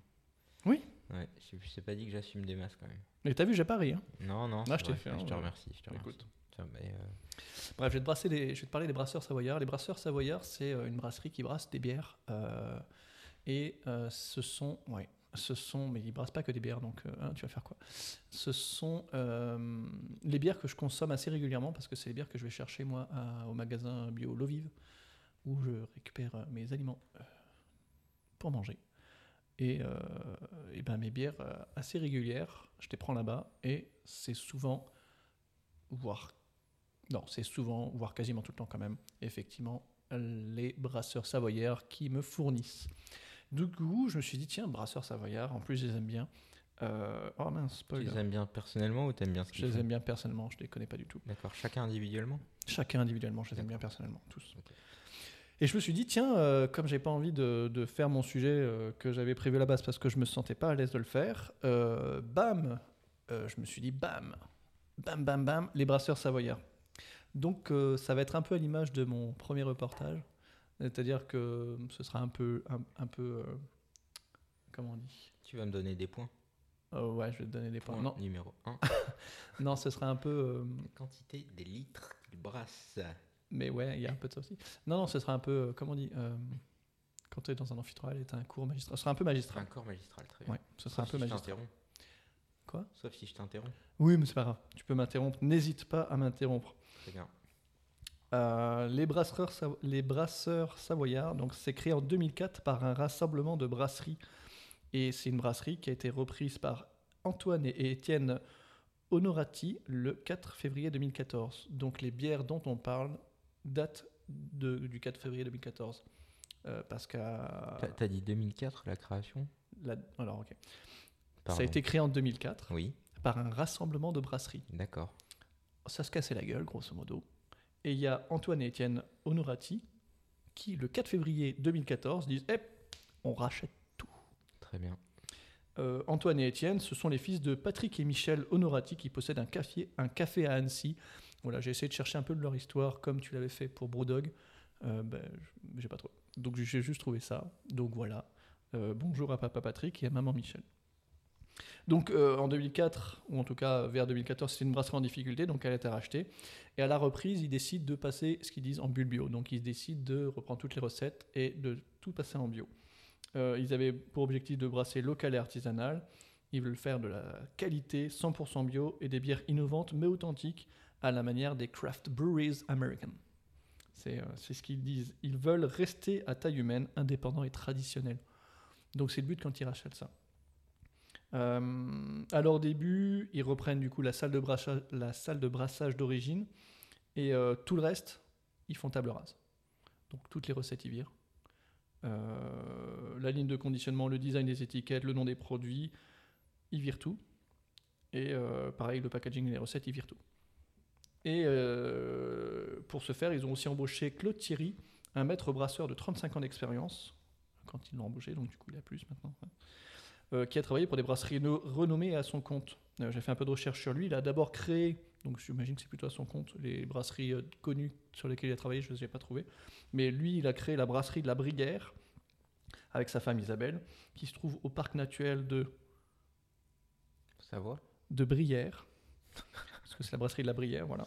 Oui, non. Euh, du coup, pendant 12 ans, il brasse, et en 2011, la brasserie ferme. Euh, il s'installe dans le Marais Poitevin, et il crée la brasserie du, Poids de vin du Marais Poitevin. Euh, et euh, c'est rigolo, parce qu'il y a un petit euh, overblog qui parle de la brasserie. Ouais. Donc pareil, un site vieux. Voilà, c'est ce que je dis, le blog a mal vieilli. Et il faisait déjà des bières bio à cette époque-là, au Marais Poitevin. Et J'ai pas retrouvé plus d'informations sur la brasserie de la Brière, D'accord. la brasserie précédente. Les dernières news du blog datent de Noël 2013.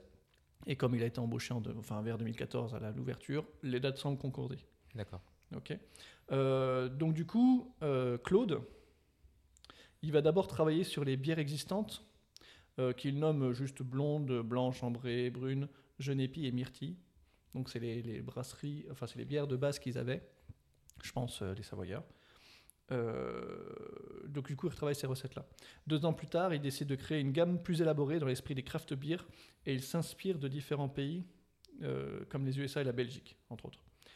Et ils ont appelé cette bière la nonne. Et si tu regardes dans mes verres, Ouais. j'ai des verres la nonne. Ah, ok, je, je vois les, je vois les étiquettes. euh. Enfin, je reconnais la typographie, je reconnais le nom, et je Ouais. reconnais, je vois les, je vois les bières. Ok. Eh ouais, eh ouais, la nonne. La nonne, Marco Oh, mais pourquoi la nonne? Je l'avais noté comme ça, c'est super bien. T'as vu ce, cet acting?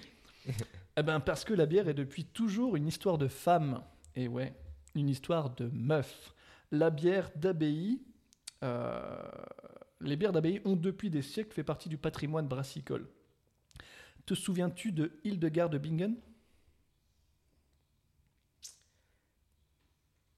Oui, Parce que j'en ai parlé euh, dans l'épisode 2. oui, c'est- oui, c'est vrai, c'est Je t'en ai parlé dans mon sujet sur le houblon comme étant la femme botaniste et bénédictine, donc moine bénédictine, ou enfin, euh, je sais pas comment on dit, bénédictine, Ouais. qui a eu l'idée de mettre du houblon dans la cervoise et qui ainsi a donné naissance à la bière. Et ben du coup, la nonne, c'est pour lui rendre hommage. D'accord. Euh, ils ont d'abord fait la nonne triple, c'est la première que j'ai goûtée chez eux. Ensuite, ils font la nonne IPA et ils sont arrivés vers la nonne Abbey pour Authentic Belgian Inspiration et la APA, je dirais APA parce que APA, IPA c'est chiant pour un français, je pense à prononcer et à entendre, en 2017. APA donc American Pale Ale. Euh, ils participent également à des concours comme le concours général agricole français de Paris, le World Beer Awards et la, le Beer Challenge, le France Beer Challenge, pardon Ok. qui sont sûrement avec euh, plein de juges du BGCP. Non, pas cela crois pas. Damn. J'ai un peu. Un jour, peut-être, je te reparlerai de ces concours. euh, ils sont pas bien? Je sais pas quoi en penser. Ok, Je, il faut que je me documente sur le sujet. je- Très bien. Là, comme ça, je, je suis neutre. il est neutre. Neutralement neutre. Ok. Donc euh, ça rapporte quand même beaucoup de récompenses. Et euh, le Marseille Beer Festival, il y a des gens du BJCP dedans? Non. Voilà. Donc ton numéro 2 n'est pas, tu peux bien te le foutre Je suis d'accord. dans le goulot parce que c'était très très bon. Voilà. Euh, pour leur brasserie, euh, non, comme, pardon, comme leur brasserie marche bien, ils décident de déménager l'été 2017 dans un bâtiment 2,5 fois plus grand à Albi-sur-Chéran. Voilà, je ne sais pas où c'est, moi non plus, Euh, mais sans savoir, hein, puisque c'est les brasseurs savoyards. En 2018, ils ajoutent 7 nouvelles cuves, ce qui leur fait un, tota- un total de 19 cuves. De, de fermentation, j'imagine. Oui, bah oui, oui, parce que c'est pas des cuves de brassage. Voilà. Ils ont deux cuves de 50 hectolitres, 13 cuves de 70 hectolitres et 4 cuves de 110 hectolitres. Oui, donc c'est énorme en fait. C'est de la grosse cuvasse. C'est massif. Au niveau des approvisionnements, leurs maltes sont achetés à la malterie du château en Belgique. Truc Donc, euh, du coup, là, ils disent ouais, euh, français, local, tout ça. Mais en fait, euh, tous les maltes achetés sont produits et cultivés en France. Ah, la malterie du château euh, En Belgique, Ouais. vend aussi, j'imagine, des maltes produits et cultivés en France. Donc ceux qu'ils achètent, en tout cas les maltes qu'ils achètent pour la Belgique, sont des maltes français. Au passage, c'est- des maltes de très bonne qualité. Hmm. C'est des maltes belges, mais euh, ils sont quand même réputés de bonne qualité. Et euh, pour le houblon, cependant, comme c'est un peu plus difficile de rester sur du local, car le bio pour le houblon, il y en a moins, euh, ils se fournissent en France, en Belgique, en Angleterre, en Allemagne. Oui, parce que euh, ils en parlent aussi, pour faire une bière bio, il faut que tu aies au moins 95%, pour ta bière et l'étiquette bio, il faut qu'il y ait au moins 95% des ingrédients qui sont bio. Et euh, ils pensent que les 5% qui restent, justement, c'est pour la petite partie houblon, comme de toute façon, le houblon, il y a moins de 5% dans la bière. Et, et- et qu'est-ce que tu fais de l'eau? Puisque l'eau, c'est pas bio? Euh, L'eau, ça. Ben, si. Enfin, sauf faut des pesticides dedans. En tout cas, j'en ai Et- pas parlé, j'ai oublié d'en parler et tu fais Ouais. bien d'en parler. Euh, l'eau, c'est l'eau de- des sources de Savoie, donc c'est une eau très très bonne qu'ils ont en fait. Et je suis con parce que je voulais le rajouter dans mon, dans mon article. Heureusement, j'en ai parlé. Heureusement, heureusement, tu es là. Euh, bref, voilà. Une, une bière euh, avec des ingrédients bio. voilà. Et eux, ils font du 100% bio. D'accord. Donc même le houblon, ils disent que même s'ils ont droit à 5% de pas bio pour quand même avoir l'étiquette bio, eux, ils veulent que 100% Est-ce que- bio. Et tu, tu sais d'où vient le houblon? Mais je viens de te le dire. Ah non, non, non, pardon, oui. Non, tu euh, m'as parlé du malt. Non, non, du houblon. Le houblon, ils se fournissent en France, en Belgique, en Angleterre, en Allemagne. D'accord. Et c'est que des, des, des houblons bio. D'accord. Parce que je pense que c'est assez dur à trouver les houblons bio. euh. Oui. D'accord. Ok. Ok. Je vais relire ma phrase juste avant, histoire que ça te rappelle. hein. Oui. Pour le houblon, cependant, c'est un peu plus difficile de rester sur du local, car le bio, pour les houblons, il y en a moins. Non, Ils se fournissent en France, en Belgique, en Angleterre et en Allemagne. Merci pour cette précision. Il y a peut-être un problème de son. Non, mais je dormais, j'étais en train de boire. Et euh, ils produisent 15 000 hectolitres par an. Oui, c'est énorme. Enfin, euh, oui, c'est. Ok, c'est pas mal. Oui, oui, oui. ah, bon, ils ont gros. bah, de toute façon, ils ont acheté un truc deux fois. En fait, c'est qu'ils marchent très bien. C'est que les bières sont très bonnes, donc forcément, euh, ça marche, ça marche. Quoi. Euh, je vais parler des gammes qu'ils ont. Euh, je vais te parler de la gamme BS. BS pour Brasseur Savoyard. Mais ils l'appellent quand même la gamme BS parce qu'il y a la gamme Brasseur Savoyard. D'accord. Qui, qui est pas la nonne, du coup. qui est pas la Je- nonne. je, non. te, je te laisse. euh, Mm. Non, non, mais je t'en prie. Euh, c'est une gamme existante, donc ils ont remis au goût du jour. Euh, donc je vais te les lister et je vais te dire ce que j'ai trouvé dessus. Je le ferai pas pour toutes, mais au moins pour cette gamme-là, pour la nonne. Et après, de toute façon, je le ferai pas parce qu'il n'y avait pas d'infos, mais la gamme Brasseur Savoyard, j'y reviendrai. Je pense que c'est la gamme BS, parce que c'est les mêmes bières, plus 3. Et euh, je sais pas ce qui les différencie. Mais bref. La gamme BS, donc il y a la BS blonde, c'est une 5%. En Malte, il y a le Pilsen Munich et du blé. Et en houblon, il y a du Saz et du Premium. Ce qui est intéressant sur leur site, c'est qu'ils mettent plein d'informations. Elle se boit entre 3 et 6 degrés Celsius. Donc c'est c'est bien d'avoir. Moi j'aime bien d'avoir ce genre d'informations, ça permet de peut-être mieux déguster les bières. Mhm. Euh, elle a 32 d'IBU et 6 de BC. T'en as pas parlé de l'EBC euh, pendant C'est ton. comme le SRM, c'est la couleur. Ok. Voilà. C'est- deux, deux trucs différents. Enfin, ça parle de couleur, mais c'est deux, deux Ouais, indicateurs différents. ok. C'est comme les degrés Celsius et degrés Fahrenheit. Oui, C'est parle de la même Voilà. chose, mais c'est pas les mêmes échelles. voilà. Oui, oui, exactement. Voilà. Et en termes de médailles, elle a eu l'or au Frankfurt Festival Trophy, deux argents au concours international, concours international de Lyon et un argent sur le Best French Beer of- for Asia. Donc il y a un concours euh, de Best French Beer for Asia, donc pour l'Asie. Il y a un concours comme ça. Et ils ont eu l'argent. Voilà. Je connaissais pas ce concours, ça m'a fait un peu sourire aussi. voilà. Ok, pardon, je, je suis désolé, ça, ça me paraît surprenant, mais je- L'Asie, euh, comme tu l'as vu dans le reportage dont on va parler en suivant, Mhm.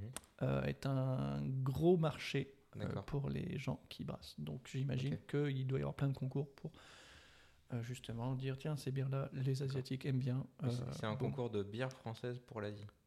Je suis là, ou en tout cas, euh, c'est un concours peut-être de bière pour l'Asie. Et il a eu l'argent sur bière française pour l'Asie. Ou alors c'est un concours de bière Oui, française oui, pour l'Asie, je ne sais pas. En tout cas, il a eu l'argent pour ça. Comme on peut voir sur le, le World of Arts Festival, des fois il y a des catégories et je crois qu'il y a une catégorie France. Oui. J'ai oublié un détail sur le BJCP. Oui. Je m'en rappelais maintenant. Oui. Dans les catégories, dans les styles là, Mhm. il y, euh, il y a les pays d'origine. Il y en a un. Il y a un style français. Mhm. Bon, euh, c'est classé dans les Belgian Ale. C'est la bière de garde. C'est le seul style français qu'il y a euh, dans, dans, dans le BJCP. Ah oui, ok. Exactement. Voilà, euh, Merci petit surplus de. d'information. Le petit Roland de mon sujet. Ok, merci. Donc voilà, donc ça c'était pour la blanche. Pas du tout. Euh, là, je vais te parler de la blanche. Ouais. Blanche 5% Malte Pilsen. Je vais parler assez rapidement, Ouais, ouais, ouais. histoire de. Voilà. Euh, 5% Malte Pilsen, Cara Ruby et blé. Euh, houblon Sterling Chinook et First Gold. Se boit entre 6 et 8 degrés, IBU 14, EBC 10. Argent à Lyon, argent au French Beer for Asia. Ensuite, ils ont la BS Ambré, 7% Malte Pilsen, Munich, Cara Ruby, Cara Gold, Tourbé et Carafa. Donc j'ai remarqué que sur les bières, il y a vraiment pas mal de maltes différents en fait à chaque fois. Houblon, Nugget, Brewers Gold, Strissel. Alors Strissel, je sais pas si c'est le Strissel Palt. Ok, qu'ils ont abrégé. Genre ils ont, Ouais. Quelle bande de Ouais. feignasses. Tradition et Target.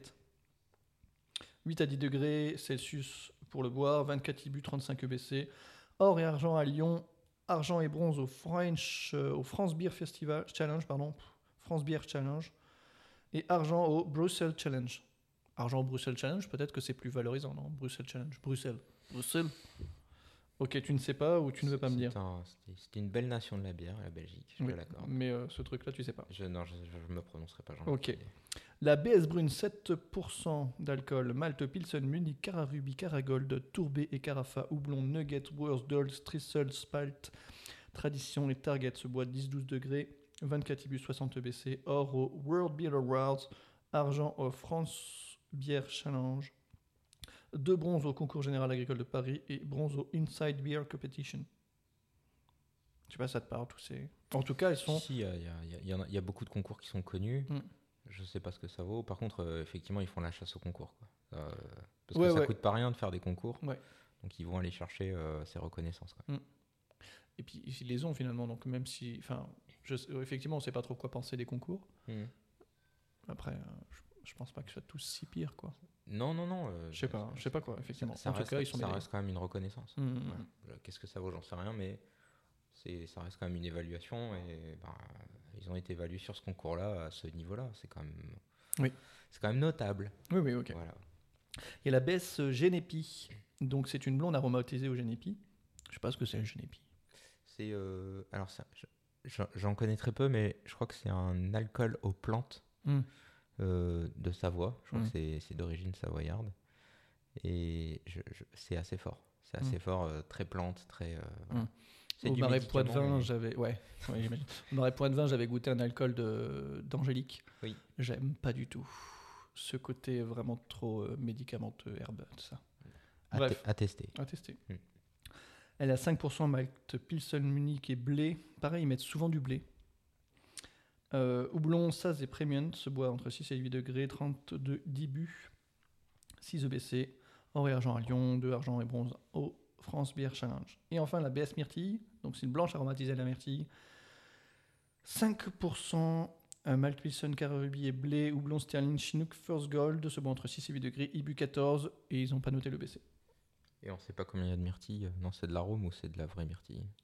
Euh, je sais pas, comme ils font du bio et du bien, euh, je sais pas si. euh, Rien ne t'empêche de mettre. euh, Oui, oui, oui, rien ne t'empêche que mais euh, comme ils veulent du. Ouais, ouais, de- comme de ils veulent de la qualité, peut-être qu'il y a un, peut-être qu'il y a un peu comme le. le- Je sais pas, je sais pas. Bon. En tout cas, c'est pas celle que j'ai consommée moi. euh. Et de bronze, World Beer Award, un argent concours général agricole de Paris. Et de- donc de ces bières-là, j'ai écouté que la blonde, moi, qui passait pas trop mal. Ok.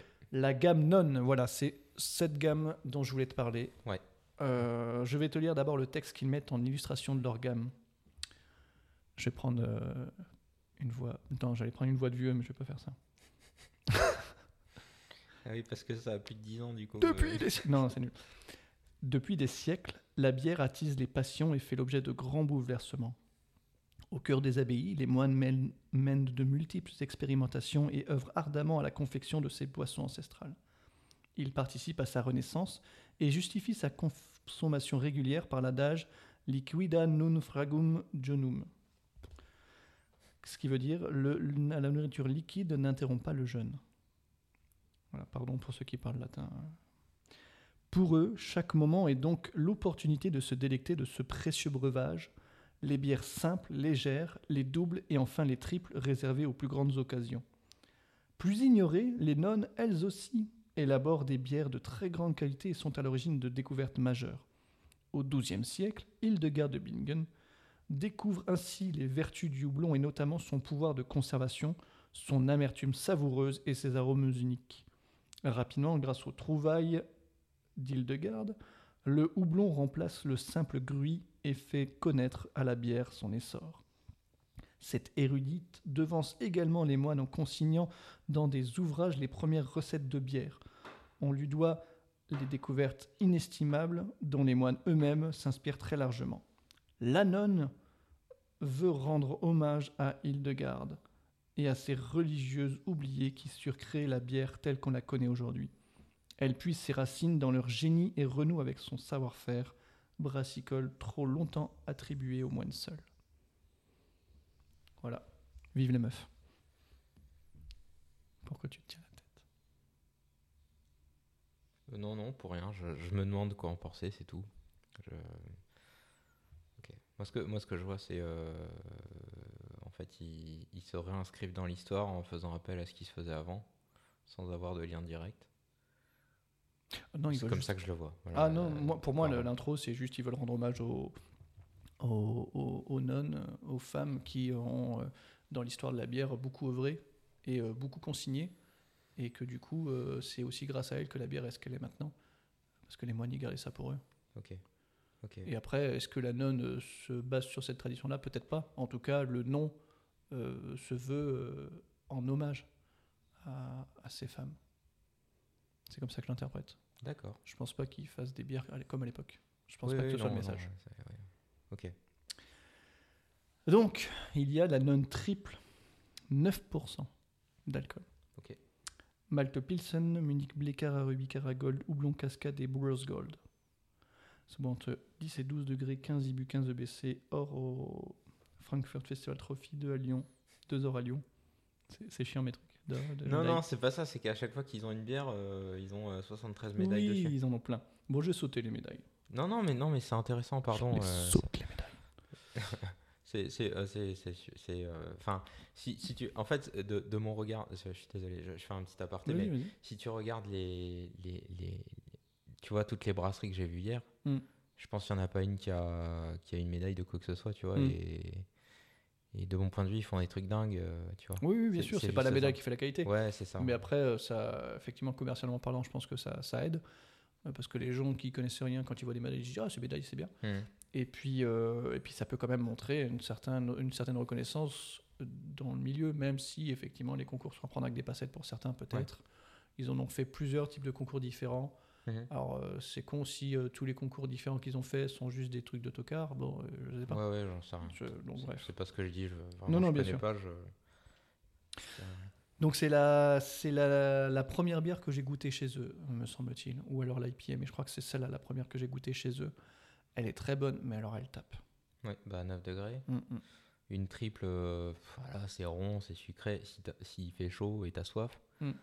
elle fait trop mal. Ouais, ouais, ouais. C'est pas la bonne idée. Non, non, c'est sûr. Mais euh, j'avais dû la goûter euh, plutôt euh, automne-hiver, je pense, de mémoire.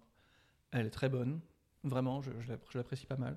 Mais c'est vrai qu'elle tape. Mm. Et c'est-à-dire que maintenant, euh, chez eux, c'est plus forcément celle que je vais prendre. Parce que. euh, torchon carpette, quoi. Ouais, ouais, je comprends. Ouais, je Voilà. Ok. Euh, Il y a la non Abbey, donc la authentique Belgium Inspiration. Euh, Celle-là, il ne me semble pas l'avoir goûtée. Ah, Abi, ABI Non, Abbey. Oui, oui, Abbey. Non, je sais pas, pardon. A, C'était ça. hein espace B, espace I, pour Authentic Belgium Inspiration. Ah, ok.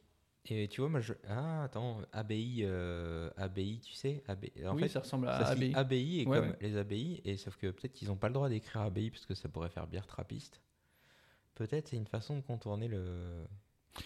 Peut-être. C'est malin. Non, c'est- c'est rigolo. Voilà, c'est pas euh, on imite, c'est euh, c'est une- c'est une bière de style ABI. Peut-être. mais Je sais pas. Euh, et effectivement, tu lèves un point très intéressant. Eh bien, je ne sais pas. J'ai pas demandé ni à Antoine ni à, ni à Étienne. Euh, 6,9 Malte Vienne Munich Special B Pilsen Houblon Target Spalt Select et Challenger.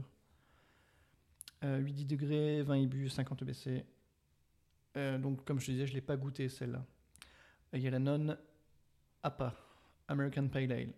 Euh, 6,3 Malte Pale Ale, Munich Carabu- Cararuby Caragold. Houblon WGV, tu connais? Non, pas du tout. Cascade, Vitra et Simcoe. Citra. Non, t'as Non. fait une faute de frappe. C'est Citra. Ouais. Hmm. Non, Mais après, euh, après quand j'ai pas arrêté d'écrire sur mon Hmm. truc, il arrêtait pas de me corriger des mots, donc je pense qu'il en a. Ouais, ouais, ouais. C'est pénible. Pas de souci. Euh, se boit entre 6-8 degrés, 30 IBU, 20 EBC. Euh, beaucoup de médailles. Euh, Celle-là, je la trouve très bonne. Beaucoup de médailles. Ouais, non, c'est chiant, effectivement. Ok. Bon, ça, ça me fait de la quantité sur euh, le temps que je dois Mhm. passer sur mon sujet, mais enfin, Oui. c'est chiant. Euh, Celle-là, je la trouve très bonne. Euh, c'est plutôt maintenant ma bière euh, quotidienne. Enfin, pas quotidienne, parce que je bois pas tous les jours.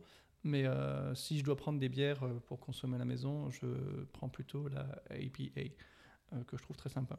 La non-IPA, euh, 6-3, Malt Pale Ale, Caragold, Munich Cararuby, Houblon Sovereign, First Gold et Fuggle. C'est vrai que c'est pénible à lister. Se boit entre 6 et 8 degrés, 55 IBU, 20 EBC. En tout cas, ceux qui nous écoutent, s'ils sont intéressés, euh, ils auront les références. Ouais. Voilà. Et ceux qui s'en foutent, bas des os, hein, euh, passez à la suite. Euh, beaucoup de médailles, elle est aussi très bonne. Donc c'est une des deux premières, celle-là. Et tu, tu préfères la IPA ou la, Je préfère la APA. la A et A ou I Ah, D'accord, ok. Mais il faudrait que je la goûte toutes les deux Hmm. en parallèle pour dire finalement celle que je préfère. Mais là, de tête, euh, celle que j'aime bien consommer, euh, c'est la APA. Après, je suis peut-être aussi un peu influencé par ma femme qui aime beaucoup les APA, plus, D'accord, que- plus que les IPA. ok, En tout cas, quand on avait été à Stockholm, elle avait beaucoup aimé la APA et moins la IPA. ok. Et je pense que c'est une tendance générale qu'elle. Mhm. Je, je, euh, c'est pareil pour moi.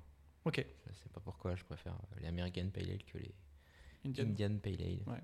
c'est l'accent ça. Voilà, ouais, ouais, c'est ça.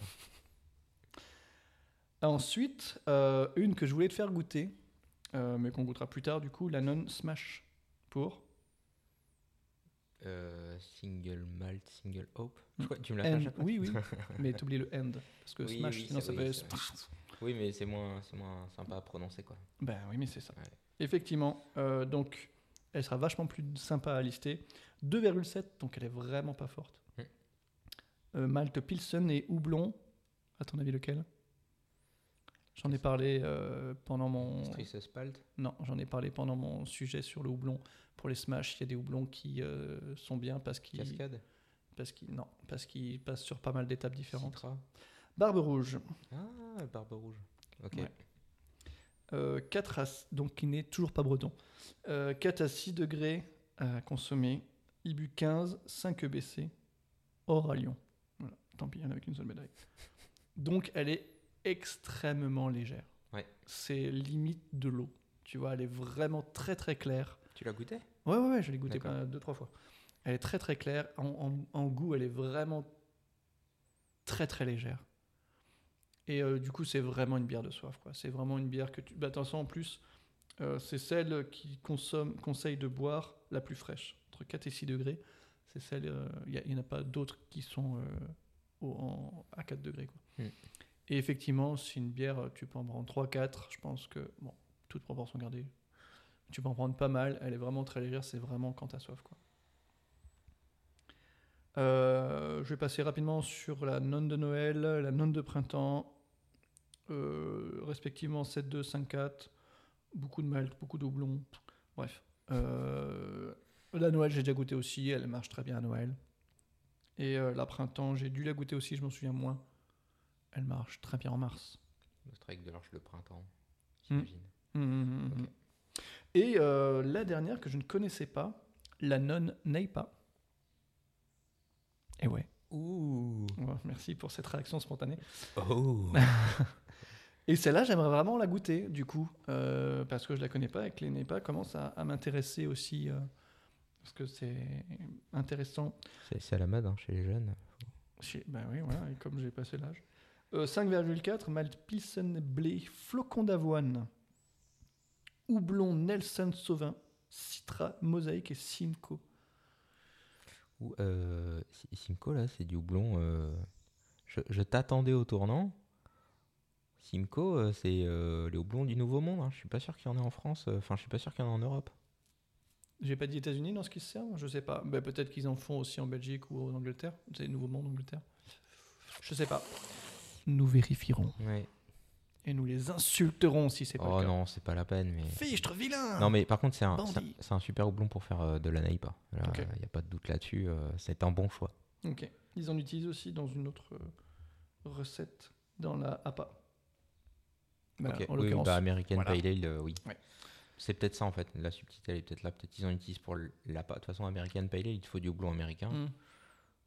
Euh, et donc, Voilà. euh, peut-être il reste des chutes. euh, voilà, Mm. le fond du sachet, bon, on l'a mis Oups. dedans. Voilà. Ah mince. Exactement. Bon, entre 6-8 degrés, 32 IBU, 7,5 EBC. Pas de médaille, parce que je pense qu'elle est toute récente en fait. Ouais. Euh, du coup, euh, les l'IPA, la APA et euh, la NAIPA, on voit qu'elles sont en fait, sauf la IPA, mais pas extrêmement fortes en IBU. Mm. La IPA est à 55, donc c'est pas mal. Ouais. Mais la APA et la NEIPA sont à respectivement euh, 32 et 30. D'accord. Donc après, euh, comme tu l'avais expliqué, euh, le degré d'alcool, Oui. IBU, ça, hein, bon, voilà. Exactement. Mais, euh, mais voilà, Et le houblonnage accru aussi, ça fait que tu Mm. as plus sur les arômes que plutôt que sur l'amertume. tout fait, tout fait. qu'on va rechercher dans les, dans les Neipa. euh, Mm. voilà. Euh, c'est pas, pas très étonnant. Ok. Bon, il y a la gamme des brasseurs savoyards, donc c'est comme la BS, sauf qu'en plus, ils rajoutent l'hivernal, la triple et la IPA.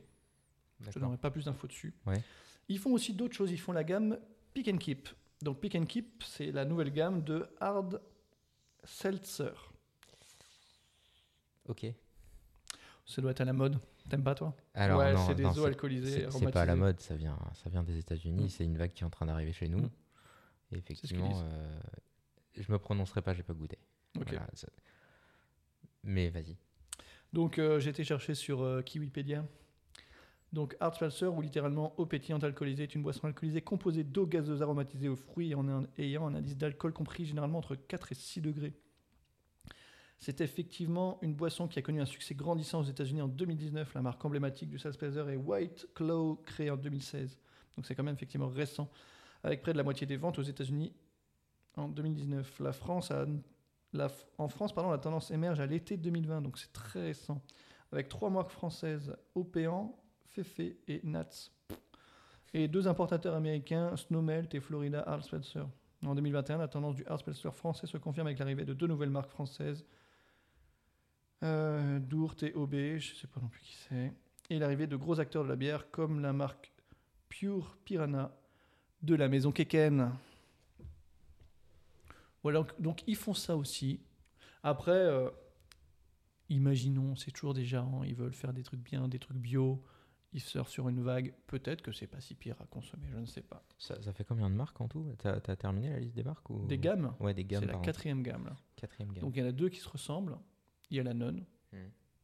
Et euh, il y a la pick and keep. Ils font aussi des softs. Et, et la nonne, c'est la seule qui est bio ou tout, tout Elles est sont, bio tout est bio, tout est bio, toute la brasserie est bio. Même le Simcoe, il est bio Tout, ouais, tout est bio. Peut-être il est pas bio, mais Tout du coup, ça leur fait leur 5%. euh, Bio. Non, non, non, tout est tout bio. est bio. D'accord. Même le, même- euh, ça veut dire même leur hard seltzer, il est bio Oui, oui, tout est bio. Tout est bio. Mais euh, non, d'accord. Tout Et, bio. et est-ce qu'ils font du brassage à façon tu, tu vois ce que c'est? Non. C'est brassé pour d'autres enseignes. euh, Non, je crois pas qu'il fasse. D'accord. Ok. Ok, Parce que Météor, en fait, on avait Oui. parlé sur le Ah oui, premier oui, c'est vrai. Oui, oui, j'avais oublié le nom. Ils font peut-être pas. Non, je crois pas qu'il fasse. Ok. Ils ont aussi une gamme de soft avec des limonades, euh, des yacht cola, yacht and tea. Je sais pas ce que ça veut dire yacht, mais ça doit être un truc de chez eux. Et yacht tonic, voilà. Donc c'était un petit sujet pour te parler de cette brasserie. Très bien. Donc c'est principalement pour te parler de la gamme non Ouais. que je te ferai goûter. Euh, principalement pour moi, euh, surtout avec le temps, EIPA, IPA et NEIPA que j'aimerais bien te faire goûter. Ouais. La Smash également, mais tu verras qu'elle est vraiment très légère. Ok. Donc ce sera rigolo. Euh, les autres, c'était à caractère informatif. Je conclurai pour te en te disant que c'est une brasserie qui mérite, je pense, de se faire connaître. Et c'est ma bière de tous les jours. Quand je- quand j'ai de la bière. Je bois pas tous les jours. Ok. Euh, je trouve qu'ils ont de bons engagements avec euh, leur idée de bio, tout ça. Moi, tu sais que c'est quelque chose qui me touche. Et euh, je trouve qu'ils ont de belles recettes. Ils ont des bières, mais pas que. Donc à voir. Effectivement, Art Spencer, je sais pas comment on dit. Hard seltzer. Ouais, c'est exactement ce que j'ai dit. J'ai trouvé le truc. Enfin, j'ai- j'ai j'ai vraiment découvert en regardant sur leur site. En fait, je connaissais pas du tout. À voir. hein. C'est effectivement pas forcément le truc qui m'emballe de prime abord, de l'eau gazeuse avec de l'alcool dedans. Bon, si c'est juste pour se bourrer la gueule, ça m'intéresse pas. Si c'est gustativement intéressant, euh, si ça se trouve, on est juste des gros euh, rétrogrades. euh, Et puis, il dit nouveau, on n'aime Mais pas. je suis, je suis d'accord. Je ne sais pas. Donc, euh, ça. voilà, on verra. Donc, on verra. Donc, voilà, c'était mon petit sujet. Très bien. Merci Nico. De rien.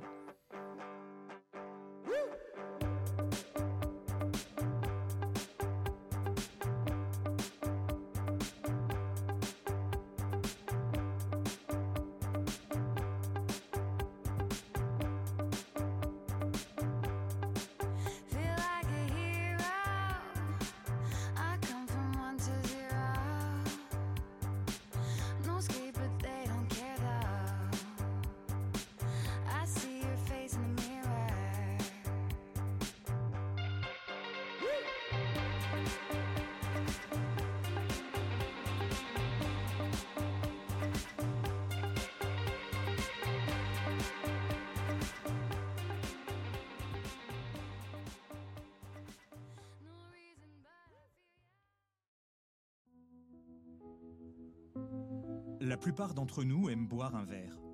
Et nous dissertons aussi volontiers sur la bière, le gin ou d'autres alcools forts. Nous avons tous une idée sur la conduite à tenir par rapport à l'alcool, y compris moi.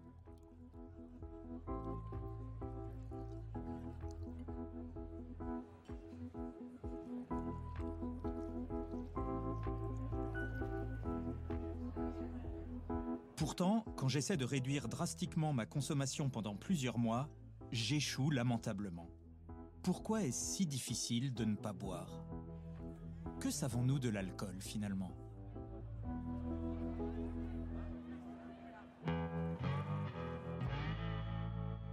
En Europe, la consommation d'alcool est en légère baisse depuis trois décennies, alors qu'elle augmente partout dans le monde. le nombre d'alcooliques ne cesse de croître. Ils sont 140 millions à l'échelle mondiale et la consommation d'alcool excessive est à l'origine d'environ 3 millions de décès par an.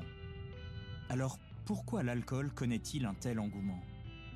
Comment se fait-il que nous occultions si bien ses dangers quand nous buvons?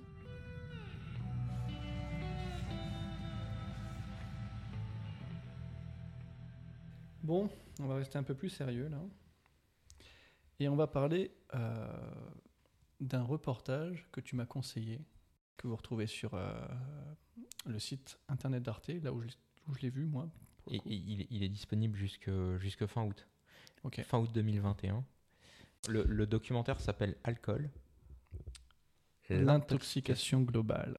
Le, le documentaire, peut-être avant de, avant de démarrer, c'est euh, c'est un réalisateur italien qui l'a qui l'a donc réalisé, puisqu'il est réalisateur. C'est Andreas Pichler. Il est italien, Il est italien, monsieur. parce que je l'ai noté, réalisé par Andreas Pichler aussi.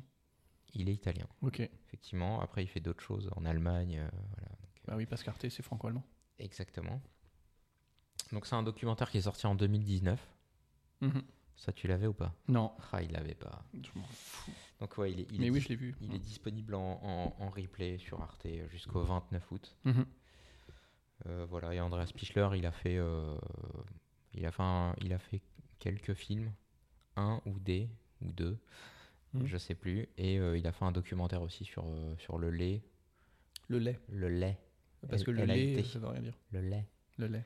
le lait, pas le, le- les choses qui sont laides, le, Mhm, c'est le même son. voilà, le, le lait, le lait, voilà. Euh, C'est un journaliste du coup qui va faire le tour du monde Ouais. pour rencontrer des consommateurs, des producteurs, des psychologues et des médecins par rapport justement à l'alcool parce qu'il se pose la question l'alcool, on sait que ça fait des ravages dans le monde.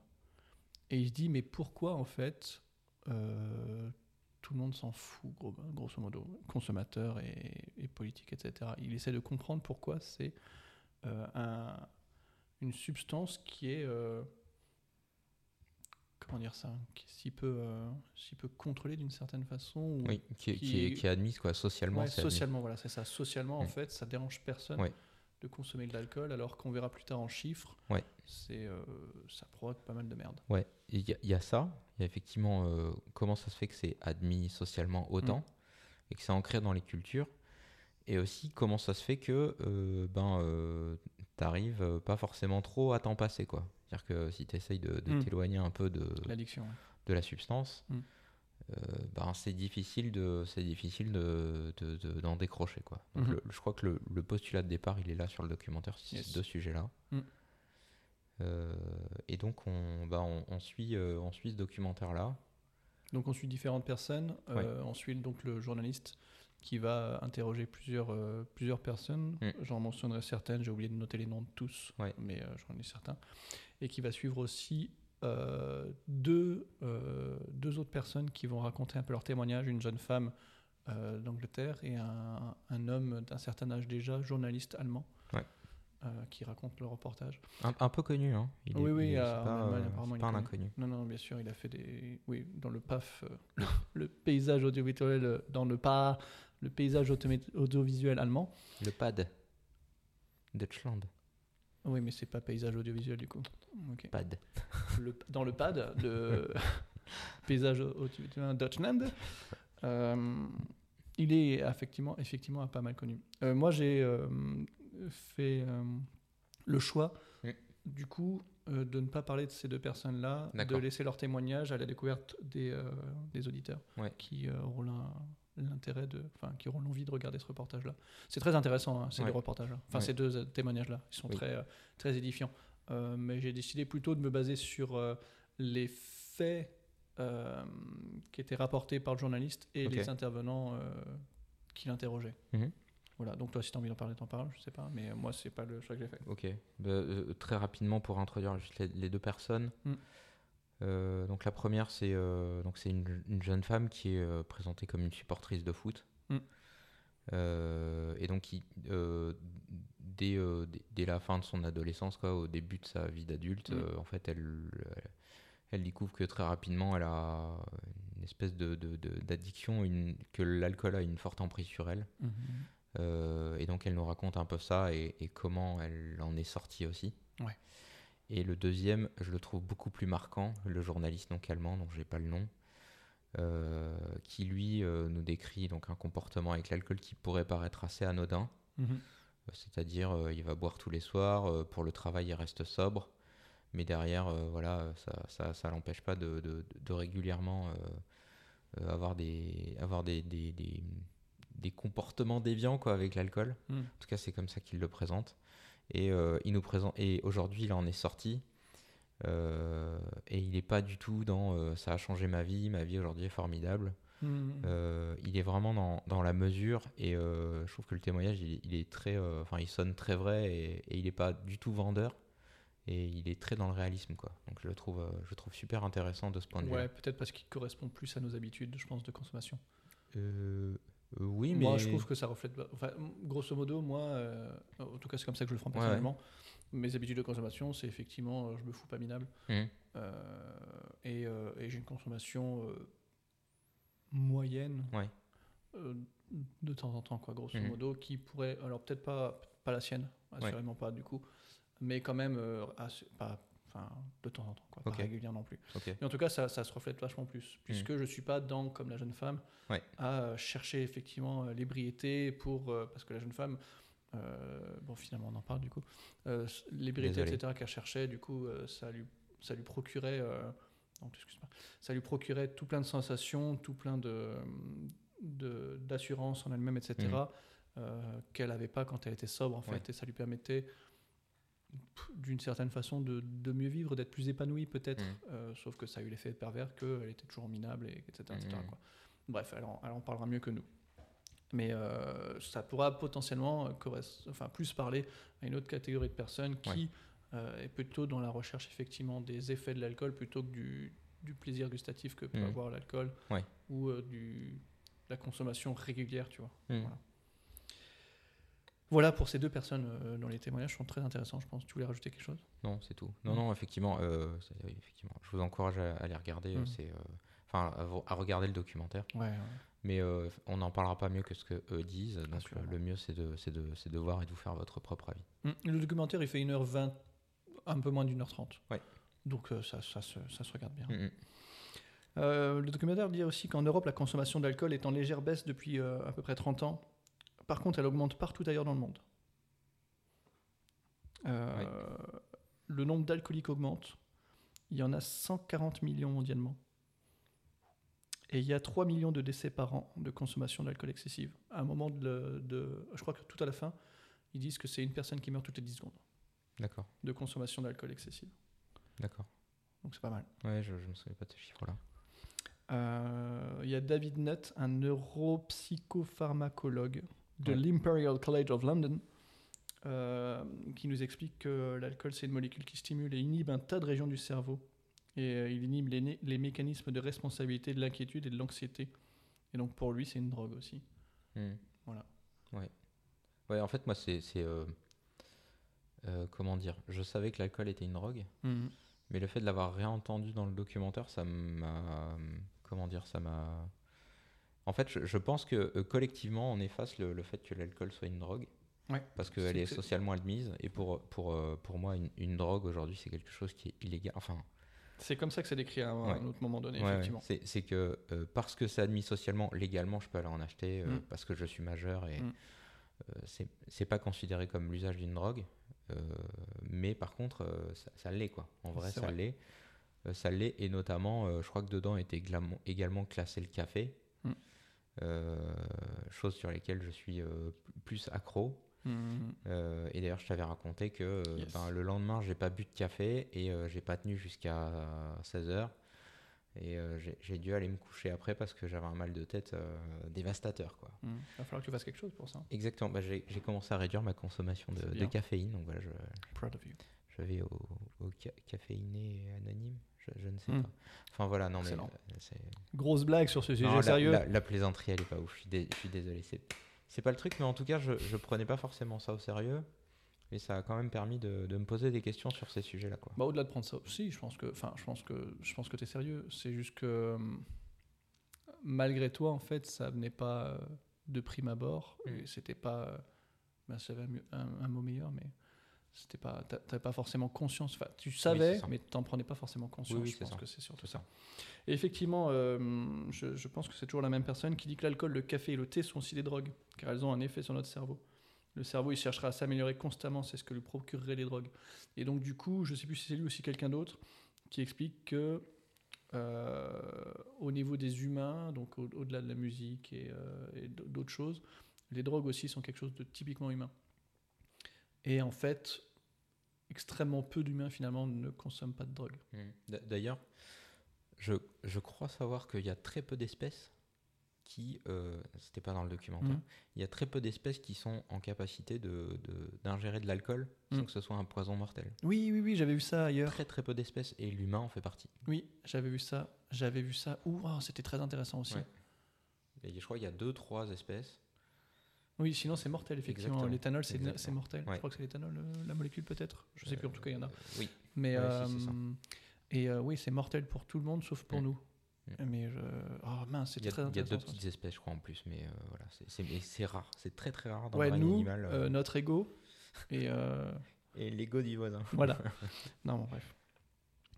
Euh, ensuite, il y a euh, Raphaël Gassman Mhm. euh, du, Centre d'études sur les addictions, donc en Allemagne, j'imagine, vu son nom, et vu que je crois que c'est tourné en Bref.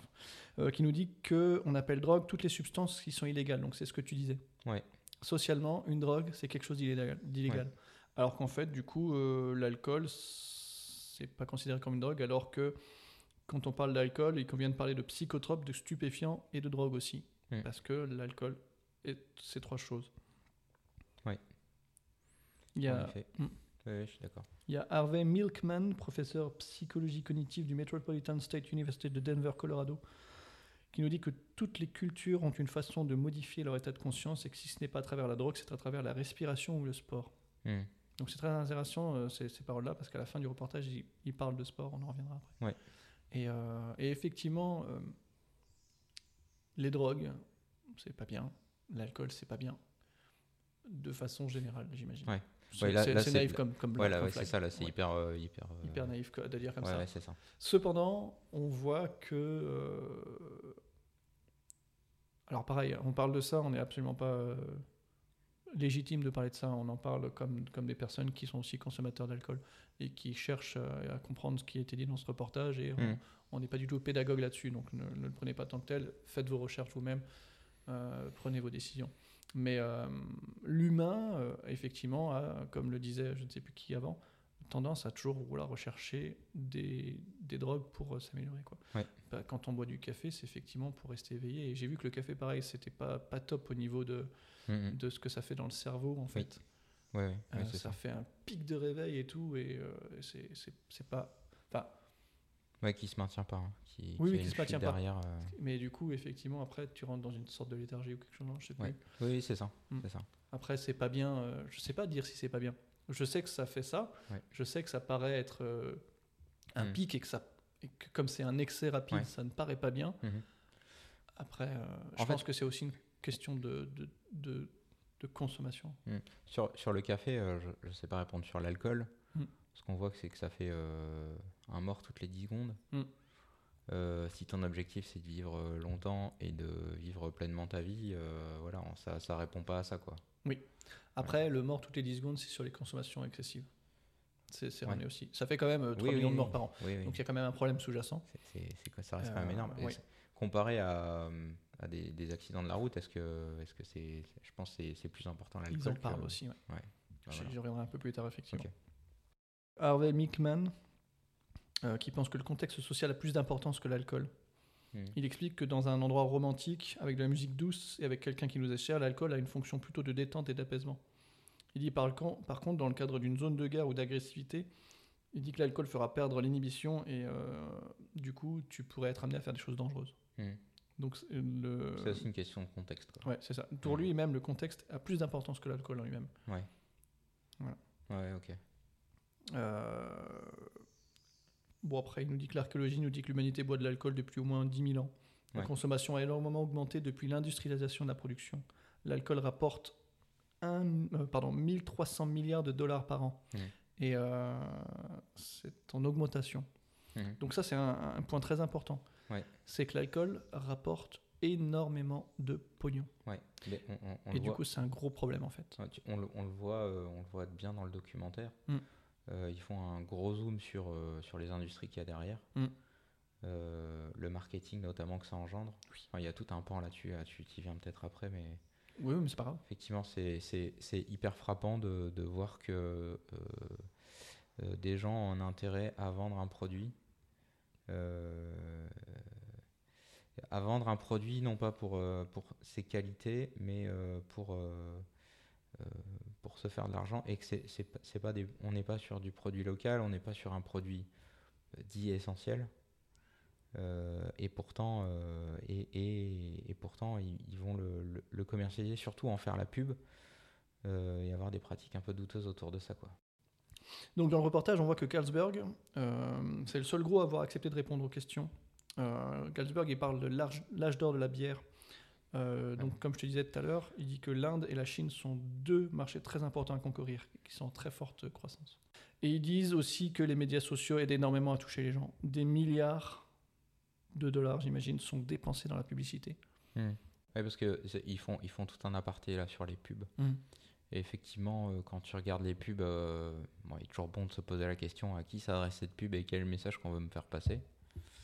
Et, et- et tu regardes les pubs, c'est toujours euh, des jeunes gens qui sont, euh, qui sont euh, toujours. euh, Mm. Ouais, je, je, je le dis juste après. ouais. ouais, voilà. Effectivement. Tu as, ce truc-là où Mm. euh, euh, les pubs vont véhiculer une image de si tu veux être cool, je synthétise beaucoup trop. Non, c'est ça. Mais, c'est Mais ça. si tu veux être cool, faut que tu bois ça. Mm. euh, Mais c'est le cas, c'est le cas de toute façon pour toutes les publicités d'une Ouais. certaine façon. Mm. L'alcool, l'alcool n'y fait pas euh, Bois- exception. Bois notre whisky Jean Daniel. Il est magnifique. Il y a Catherine Sévéry de l'Institut d'études de l'alcool à Londres qui nous dit que les jeunes sont massivement exposés aux publicités sur l'alcool. Donc du coup, euh, c'est ce qu'on disait. Et euh, ils s'identifient à des marques et deviennent fidèles du coup très jeunes.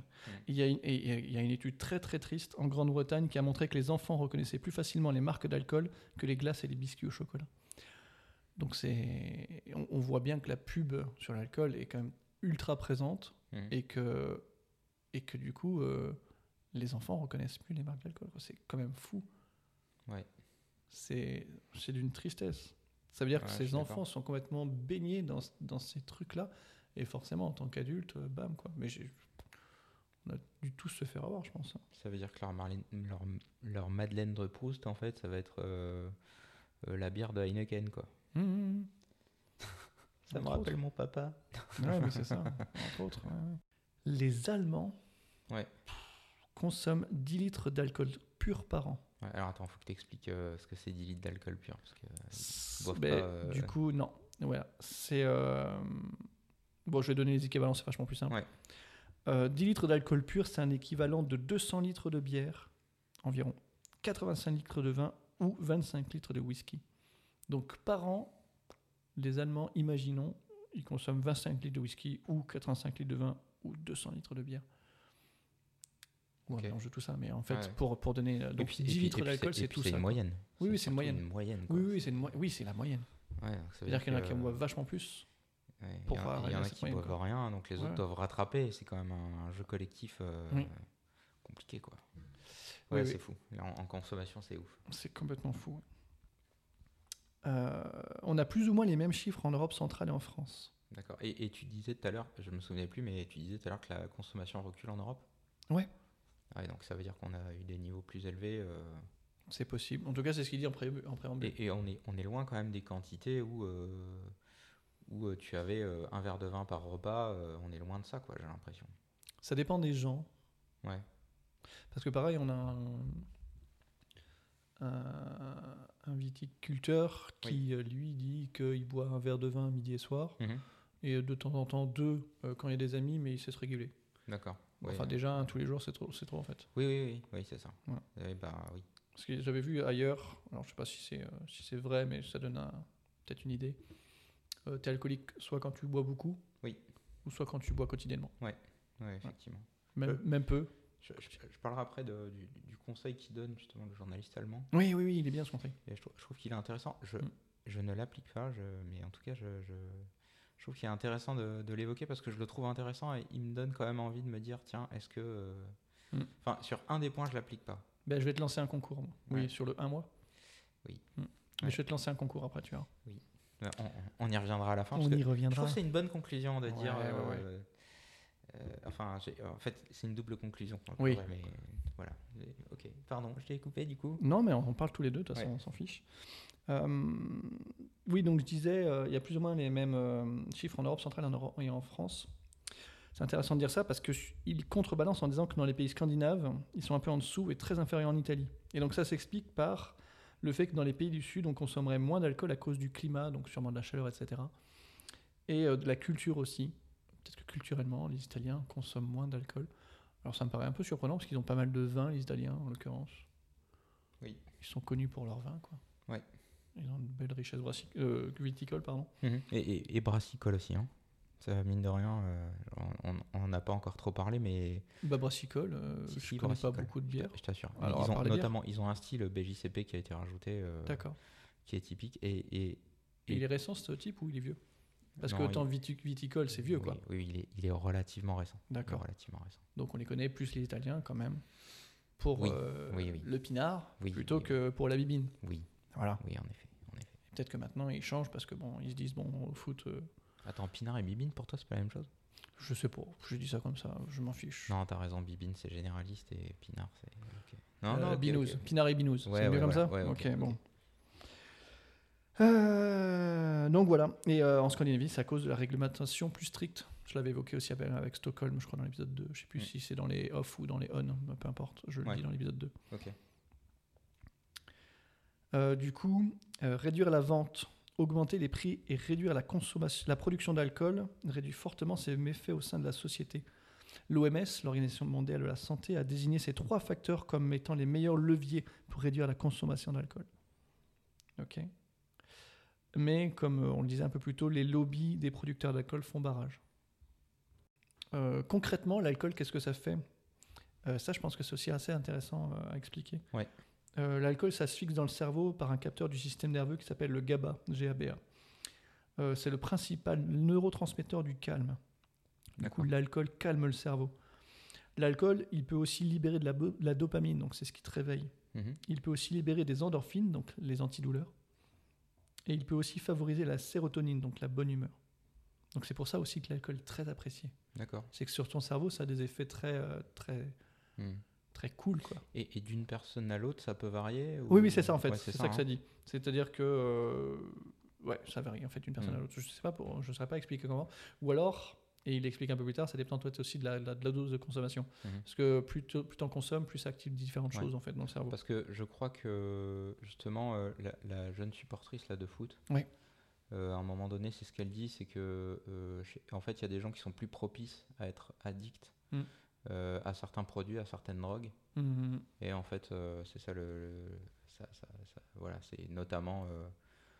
Là, l'addiction qu'elle avait, c'était euh, bah, parce que voilà, ce truc-là, c'était. euh, Ouais, c'était ça, ça. exactement. Son talon d'Achille. Exactement, c'était son talon d'Achille. Quoi. Mm. Si on continue de boire, l'alcool se met à réagir avec le glutamate. Le glutamate, pardon. C'est le neurotransmetteur qui tient éveillé. Mm. Et donc, l'alcool, il va le neutraliser. Du coup, on, va s'endormir à un, un certain niveau d'alcool. Euh, puis, si on consomme encore plus, alors pas en dormant évidemment, Ouais, avant de s'endormir, si on consomme encore plus, on deviendra anesthésié. d'accord. Et enfin, on peut mourir, car si on bloque trop le glutamate, on, s- le glutamate pardon, Ouais. on cesse de respirer. Ouais, d'accord. Donc tu meurs étouffé juste parce que tu as consommé trop d'alcool, c'est ouf. hein. Mm. Euh, Oui, ça, ça reste un poison, quoi. C'est, euh, ouais, ça reste une drogue. ça- ça- oui, ça, Une drogue, drogue- oui, un poison. ça reste un poison parce que Euh, la, à quantité, euh, à quantité suffisante, bon, à quantité suffisante, peut-être que tout est suffisant pour te tuer. Euh, C'est possible. Mais je sais pas comment décrire un poison par rapport à autre chose. C'est une drogue qui, effectivement, a pour un poison, c'est quelque chose qui est capable de te tuer. Je pense que c'est la définition. Ok, peut-être. Enfin, oui, un poison est capable de tuer, mais. Bon, Ok, c'est- ok. bref. Ouais, bon, Euh, soit. on digresse. euh, Digresse. merci. Non, Mm. Grèce. Euh, Il y a 16 dommages. Alors, c'est euh, une autre personne qui dit ça. Euh, il aurait calculé qu'il y aurait 16 dommages possibles qui peuvent être provoqués par les drogues. Des drogues en général, donc. 9 concernent le consommateur. Les dégâts vont causer vont de la mort pardon, à l'ingestion et au ravage sur le corps et à la dépendance. Ok Il y a sept autres qui concernent la société. Euh, C'est-à-dire que les drogues ont un effet pas sur l'individu, mais sur la société en, en tant que telle.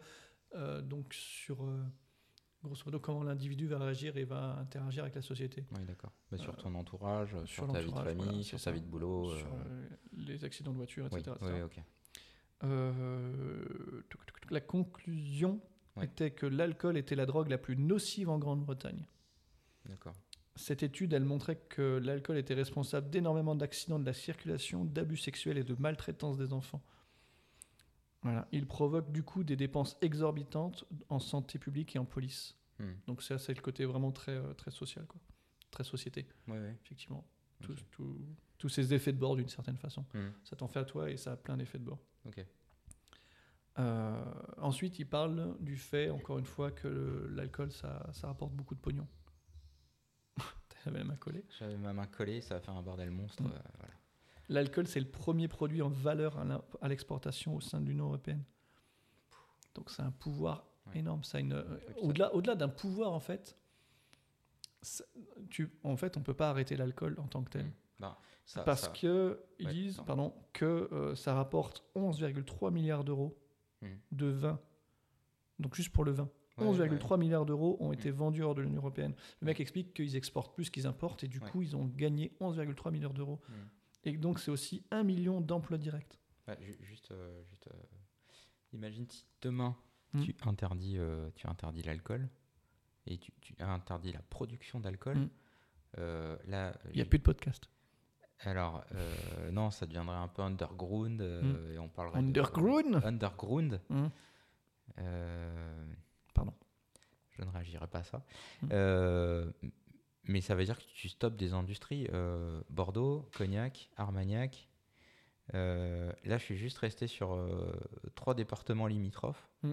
Mais je pense qu'on peut remonter toute la côte et aller sur l'est. Et Ah oui, on, arrête des, des- mais même en Allemagne, des même en entiers. Angleterre, même en Italie. Et au-delà de ça, on s'arrête à. On, on, on se. Exactement. On se, on se frotte à quelque chose qui est de l'ordre de la culture. Oui, en plus. Et ça devient extrêmement dur. Ensuite, on va arriver sur une partie du reportage qui est très malaisante, je trouve. Euh, le journaliste, il se rend au Nigeria et il dit que c'est un marché en expansion pour l'alcool. Euh, la bière, là-bas, en Afrique, elle rapporte 50% de bénéfices en plus qu'ailleurs dans le monde. Ça veut dire qu'ils produisent, euh, ils produisent pour deux fois moins cher ou qu'ils vendent deux fois plus cher, quoi. Ouais, alors pas deux fois plus cher, euh, Euh, non, 0,5 fois plus cher. Ouais, voilà. Un- une demi-fois. en tout cher, cas, ils quoi. se font 50. 0,5 fois plus de thunes. Ouais, ok. Euh, L'alcool est tellement puissant que personne ne contrôle ce qu'elle fait en Afrique. Ils vendent aussi l'alcool dans des contenants qu'on appelle, qui rappellent des pommes. Ah oui, oui, c'est ça que j'ai vu par moment dans le reportage. Euh, tu vois les gens, euh, ils consomment l'alcool Hmm. et tu vois les espèces de, tu sais, les, les- Ils ont des petites dosettes, on dirait du ketchup, là. euh. ouais, ou de la pomme pote. Ouais, ouais, ouais. ouais. Je pense du ketchup, mais. ouais. Ouais. ouais, je vois ce que tu veux dire. Et du coup, euh, j'ai l'impression que c'est de l'alcool pur qu'ils consomment comme ça et qu'ils rajoutent dans la bière. Ah, je crois que c'est du gin qu'on voit. C'est du gin, peut-être, ouais, peut-être, j'en sais rien. En tout cas, après, ça doit avoir un le goût pourri. euh. euh, c'est un peu comme quand on râlait au départ quand euh, ils, ont, ils avaient mis du vin dans des briques. Ouais. Rappelle-toi, Oui. cette époque. Oui. Voilà. En Afrique, pas de réglementation destinée à interdire l'alcool avant un certain âge. D'accord. Donc les mineurs peuvent. euh, Ouais, il n'y a rien qui interdit ça. Ou à limiter sa vente. Depuis 1960, la consommation a doublé en Afrique.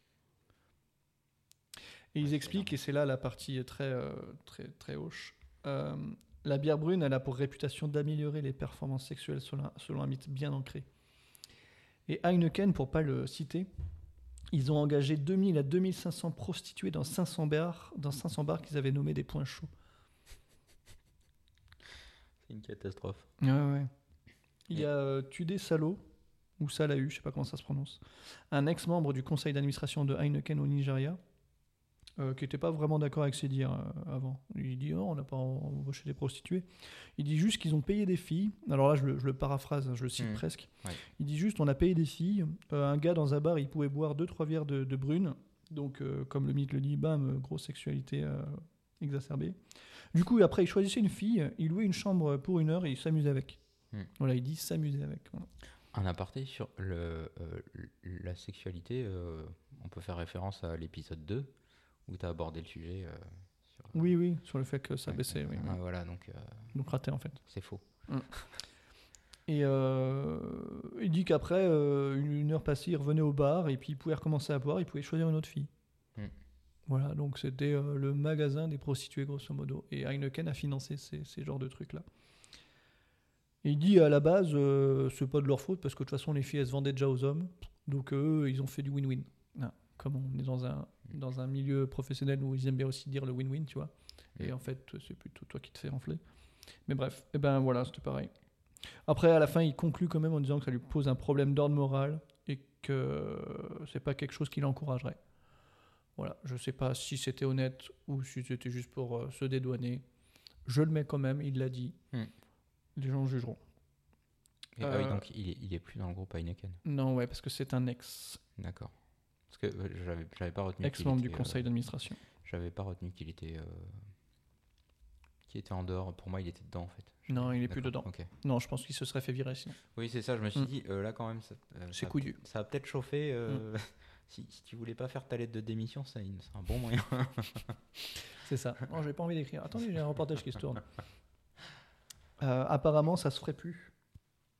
Euh, mais pour être hôtesse, pour Heineken, il filmait quand même des hôtesses. hein. mhm. Euh, Ouais, ouais, c'est ça. Des- il y a quand même toujours des hôtesses. Mais apparemment, les, les points chauds et les bars où ils vendent des prostituées, financés par Keken, ils font plus apparemment. Hmm. Mais j'y reviens un peu plus tard, je crois, parce qu'il y a quelqu'un qui nous déchiffre. Ouais. Euh, mais en fait, il y a une, une femme qui bosse pour Heineken, je pense, euh, qui est hôtesse pour Heineken et dit que pour être hôtesse pour Heineken, il faut être avec des formes sans être grosse. Donc c'est euh, de l'embauche euh, au physique. Au quoi. physique, ouais. Et Heineken, donc recrute au physique, ils veulent que les filles, elles n'aient pas froid aux yeux et qu'elles soient capables de convaincre. Convaincre pour vendre, je sais pas trop où ça en est. Et donc du coup, les filles disaient que les clients traitent les hôtesses comme des prostituées. Ils les touchent, ils mettent des mains fesses sur le corps, ils, ils ont des paroles déplacées, des réflexions graveleuses et euh, certains même tentent de les violer. Donc euh, le problème, c'est que ces femmes, elles ont besoin d'un salaire et que j'imagine que euh, obtenir un emploi là-bas, c'est peut-être pas simple. Donc du coup, elles font fi de ces dérives, elles, elles partent affronter une journée de travail. Donc sont contraintes d'une certaine façon, j'imagine. Heineken euh, donc recrute des hôtels dans 13 pays africains, donc voilà, Des hôtesses. T'as dit hôtel. des hôtesses, pardon. Euh, et depuis que les mauvais traitements subis ont été révélés, euh, le groupe Heineken a affirmé qu'ils avaient mis un terme à ceci dans certains pays africains. Mais du coup, ils ne précisent pas lequel, du coup, leurs dires sont invérifiables. Ouais. L'industrie de l'alcool, euh, ils ont pris une bonne note du mensonge raté de l'industrie. Et là, on reparle un peu de leur communication et de leur publicité. Mhm.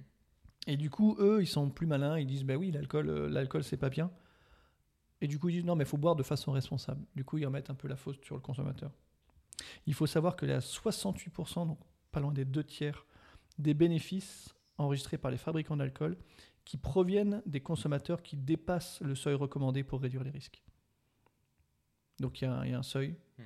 Au-delà de ce seuil-là, tu augmentes beaucoup tes risques euh, de, de maladies. Mhm. On en parle un peu plus tard Ouais. des types de maladies. De maladies euh, liées à l'alcool. En deçà de ce seuil, tu réduis les risques. Il n'y a pas de risque zéro, mais tu les réduis.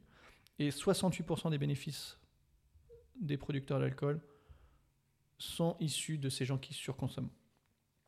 En Grande-Bretagne, si les, les, les, les- les consommateurs y respectaient le seuil, l'industrie de l'alcool britannique perdrait 13 milliards de livres par an. Donc pareil, évidemment qu'ils vont pas faire de la pub pour réduire. Ça, ça veut dire que si demain on doit, euh, on doit réguler euh, la consommation d'alcool, il faut que, il faut que l'État ou, ou l'Europe, alors pour le Royaume-Uni c'est plus le cas, Mm. mais il faudrait qu'ils subventionnent euh, les industries euh, pour, sortir de, pour sortir de ça. Quoi. Hmm. À hauteur de ce qu'ils perdent. Ouais.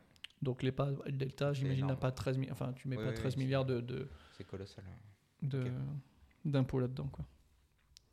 Le groupe d'études a étudié plus de 3000 projets de responsabilité sociale lancés par l'industrie de l'alcool. Donc c'est euh, ces fameux projets où ils vont dire attention l'alcool c'est pas bien, euh, Mhm. euh, faites attention à vous et euh, ils vont dire regardez euh, gouvernement on dépense de l'argent vraiment pour euh, sensibiliser les gens sur le fait Ouais. que l'alcool c'est pas bien etc. Regardez on est responsable, euh, laissez-nous nos licences pour vendre de l'argent. Je sais pas si tu te souviens de quand je parlais de Brodog, Mm. tu sais l'effet Streisand là qu'il y avait eu Mm. euh, sur Brodog, euh, bah, c'était justement une de ces associations euh, qui promulguait un alcool responsable. D'accord. Voilà, qui est financé derrière par euh, les grosses industries. euh, qui Mm, d'accord. C'est la même. tous, quoi. Exactement. Et elle dit que la grande majorité de ces projets n'avaient aucune pardon, absolument aucune efficacité et n'utilisait pas de technique d'évaluation fiable. Euh, la personne qui parle dit que pour elle, en fait, c'est finalement qu'un prolongement du marketing. Hmm. Parce qu'en fait, quand ils disent ouais, consommer c'est pas bien, etc., t'es quand même blindé d'images d'alcool, blindé d'images euh, de, Oui. de logos publicitaires, etc. Oui, il y a quand même les logos partout. Voilà. Sur, euh, Donc c'est euh, juste, euh, c'est pas bien, mais c'est juste en fait c'est nous quoi. Ça ressemble à du greenwashing pour l'alcool. Ouais, ouais, c'est ça. C'est un prolongement publicitaire, marketing, je pense, effectivement. Une des choses qui fait devenir alcoolique, c'est quand on boit en vue d'un effet psychique et pas par plaisir. C'est aussi quelqu'un qui dit ça. Euh, c'est une des choses, hein, c'est pas la chose. Ouais. Mais euh, quand tu commences à dire, ok, je vais boire parce que ça me procure ça comme euh, sensation, c'est qu'il y a quand même déjà un problème. On- quand on boit beaucoup tous les jours, euh, s'ajoute à ça le phénomène d'accoutumance. L'alcool a un phénomène d'accoutumance. Mhm. Et euh, du coup, il faudra boire plus d'alcool pour obtenir le même effet. D'accord. Et du coup, euh, c'est la porte d'entrée vers l'alcoolisme. Ah, je dois dire beaucoup de du coup dans ce reportage, c'est marrant. Euh, ce, qui est difficile, euh, du coup. ouais. ce qui est difficile pour euh, ceux qui veulent arrêter l'alcool, c'est que pendant toute la vie, l'alcool vous a dopé, accompagné, procuré du plaisir. Il y a une espèce sociale à la boisson, et dans notre esprit, boire, c'est se faire du bien, c'est lié à la fête, au plaisir.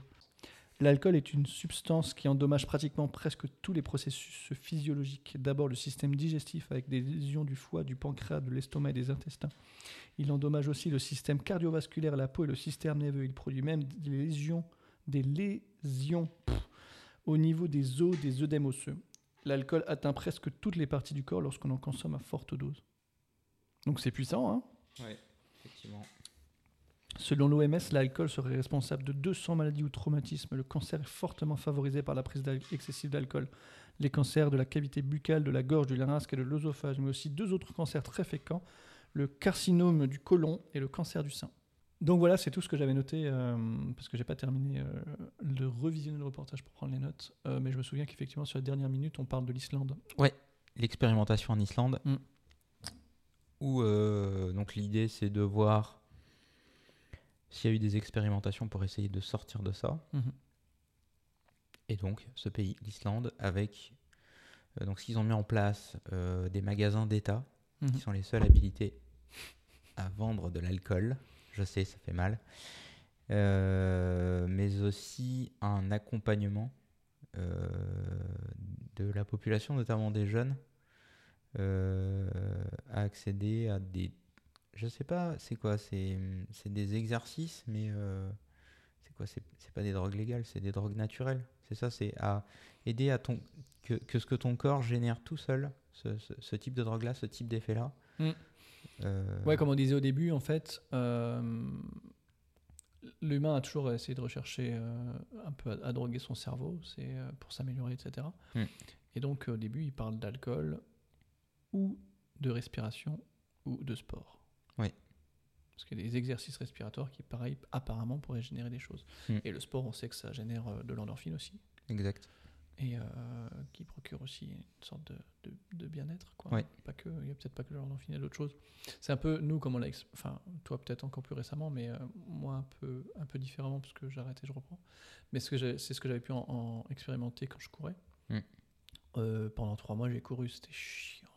J'arrivais pas à avoir le rythme, etc. Moi, il m'a fallu trois mois pour enfin hum, avoir ce besoin d'aller courir Hmm. avoir cette envie. Euh, peu importe euh, le temps, peu importe l'heure, etc., entre guillemets, évidemment. Et c'est ce que pourraient raconter beaucoup de sportifs de haut niveau, assurément, mais beaucoup de coureurs, je pense. Beaucoup de. Peut-être peut plus. Alors, je sais pas, je m'aventure. Mais Ouais. peut-être plus euh, ce, qui, ce qui pourrait être sur de l'endurance ou des trucs dans le genre. C'est possible. Parce que euh, au, au bout d'un temps, en fait, ton corps va générer des, des substances Ouais. euh, qui sont très addictives aussi. Sur, Ouais. sur euh, les sports d'endurance, je crois que c'est euh, euh, c'est une généralité, mais c'est je crois que c'est qu'au bout de 40 minutes, ton corps commence à Mm. sécréter euh, des endorphines. Mm, mm. Donc effectivement, ça et, et ça crée et ça crée aussi une- un phénomène de dépendance. Donc, C'est pour ça qu'il y a aussi des euh, des gens qui, qui, qui- se font accompagner sur le fait d'être moins dépendants euh, aussi à cette endorphine là. Ah oui, c'est drôle. Ça existe aussi. Ok. Euh, Et coup- donc en Islande, il parle de, de Ouais. sport effectivement pour Oui. effectivement, euh, effectivement, je vais le dire encore une fois, effectivement, Mm. pour euh, T'as oublié du coup. du coup, effectivement, pour parler de, pour essayer de, de donner aux enfants, aux jeunes générations principalement, euh, cette bonne habitude de, ok, euh, l'humain a potentiellement besoin de drogue. Mm, mm. Et euh, vous pouvez vous en procurer en pratiquant du sport. C'est Ouais. vachement plus simple. Et, et je crois qu'ils ont des résultats chiffrés. Ouais, Surtout, ouais, c'est ce qui est important. C'est pas euh, ils sont ils sont pas sur euh, on essaye des choses et on sait pas ce que ça va donner ou on se dit que ça marche mais on sait pas euh, à quelle hauteur. On, on sait que ça marche. En tout cas pour l'Islande ça marche. Mm. C'est toujours compliqué de, de dire le modèle scandinave est génial, répliquons-le chez nous. Mm. Mais en tout cas voilà l'approche qu'ils ont essayé de, de mettre en place a fait ses preuves en Islande. Euh, Peut-être on peut conclure euh, Ouais. ce reportage-là. Ouais. On va conclure et je vais te lancer un challenge. Ouais, alors moi j'ai j'ai- j'ai- j'ai- j'ai deux, j'ai deux conclusions qui sont pas alternatives, qui sont pour moi complémentaires. Mhm. C'est que à la sortie de ce reportage, je me suis pas dit je veux arrêter de boire de l'alcool euh, ou je veux arrêter de me droguer, puisque c'est plutôt comme ça que je le voyais. Mhm. Euh, mon corps n'est pas un temple, j'en suis conscient, malheureusement. Non, puis après- mais non, mais pardon, je ouais, ouais, ouais, conclusion. c'est c'est surtout, c'est surtout, je, veux plus, euh, je, veux privilégier la qualité. C'est-à-dire que je, veux boire euh, des, bons produits pour, euh, pour me faire plaisir parce que gustativement c'est bon et que ça, m'apporte des choses. Voilà, il y a des, y a des, y a des, gustativement ça m'intéresse plutôt que, plutôt que d'aller chercher la cuite du vendredi soir. C'est pas forcément ce que je faisais, mais ça, a pu arriver de, de dire bah tiens, on est entre copains et ça déborde un peu, ça dépasse et, euh, et c'est plus bon quoi. Mhm. Donc euh, voilà, ça c'était mon, mon, mon- ma première réflexion à l'issue de ce, ce reportage-là. C'est pas forcément un engagement, mais c'était plutôt une réflexion et je pense qu'aujourd'hui ça m'impacte un peu. Euh, donc voilà. Donc hier j'ai fait le salon et effectivement je, je- je suis rentré, euh, je suis rentré par la route et j'étais parfaitement. euh, j'ai j'ai suivi ce précepte-là, c'est-à-dire que j'ai vraiment goûté des fonds de verre et euh, j'ai vraiment été chercher le goût et l'étonnement. Euh, et en plus, on m'a super bien orienté puisque j'ai pas eu à tout goûter. euh, euh, Il y a une personne qui m'a dit bah écoute, ça là-bas c'est super, faut que tu ailles goûter. Ça là-bas c'est super, faut que tu ailles goûter. Et ça là-bas c'est super, faut que tu ailles goûter. Donc c'était déjà pré-mâché, j'ai juste eu à attendre mon verre, me faire servir un fond, goûter, étaler ça sur 4h, 5h et, euh, et c'était top quoi. Mhm. Et je- j'ai pas eu besoin d'aller plus que ça. Je pense que même boire des grosses quantités, ça aurait été euh, gâcher un peu le, et Ouais, le produit fin, je pense que et le produit et le plaisir. Oui. Voilà. à la fin, euh, tu sens pour rien. quoi. Exactement. Donc sur ce type d'exercice, je trouve c'est hyper intéressant. De... D'ailleurs, le BJCP, je l'ai pas dit, mais ils servent des fonds. C'est Mhm. vraiment pas. euh, T'as pas un demi-verre, quoi. T'as vraiment le fond, euh, un peu plus que le fond, tu vois. C'est, voilà. Et, ça- et ça sert à. Ça sert le propos déjà. Tu, avec ça, tu arrives à évaluer euh, un Mhm. produit et à le déguster. Euh, moi, ce que je conclurais, c'est un peu comme toi aussi, euh, faire attention un peu plus à ce que je consomme. Je vais te proposer un challenge en suivant. Euh, et, et mettre en. Alors, l'alcool, c'est pas bien, c'est une drogue, etc. Mais on l'a vu que le, café aussi, le thé aussi. Donc, faut pas forcément. ça veut pas dire qu'il faut tout arrêter. Ça veut dire peut-être. Ça veut peut-être pas dire qu'il faut tout arrêter. Ça veut peut-être dire euh, qu'il faut avoir conscience de tout ça et que du coup euh, tu consommes ton âme et conscience et qu'il faut éviter d'aller dans les excès et d'aller dans les excès autant sur la quantité que sur le, le- le nombre de consommation. Ouais. Euh, le journaliste allemand dit qu'en fait une bonne technique, et je dis pas, il dit pas que c'est pour être sûr de ne Ouais. pas avoir dépendance, etc. Je voulais Mm. te reprendre là-dessus. Oui. Mais une bonne technique, en tout cas, pour essayer de, de s'approcher de quelque chose qui est bien, c'est une fois par semaine ne pas consommer d'alcool Oui, ça. une, une semaine par mois ne pas consommer d'alcool Mm. et un mois par an ne pas consommer d'alcool. Mm. Et euh, si tu fais ça, grosso modo, il y a au moins six mois dans l'année où tu consommes pas d'alcool Ouais. et que du coup, c'est pas trop mal. Mhm. Et donc, du coup, euh, c'est le challenge. Ouais. Euh, je voudrais que tu respectes ça. Très Et bien. je voudrais que je respecte ça. Et si on a un peu de pognon à foutre en l'air, j'ai trouvé un outil que tu peux plugger sur ton iPhone, là, parce que moi je suis assez connecté, j'aime bien ça. Qu'est-ce que c'est? Euh, c'est un truc où tu souffles dedans. Ouais. Et donc, ce serait aussi pour euh, essayer de mesurer, euh, à chaque fois qu'on consomme de l'alcool, etc., de savoir à peu près où t'en es et quand il faut s'arrêter ou pas. Parce que c'est pas toujours évident. Et ça pourrait être intéressant de se dire, ok, tiens, pendant un mois, j'ai consommé comme ça. Et voilà à peu près ce que j'ai consommé. Mhm. Et euh, voilà, j'étais sérieux là-dessus, j'ai pas été sérieux là-dessus, euh, etc., etc.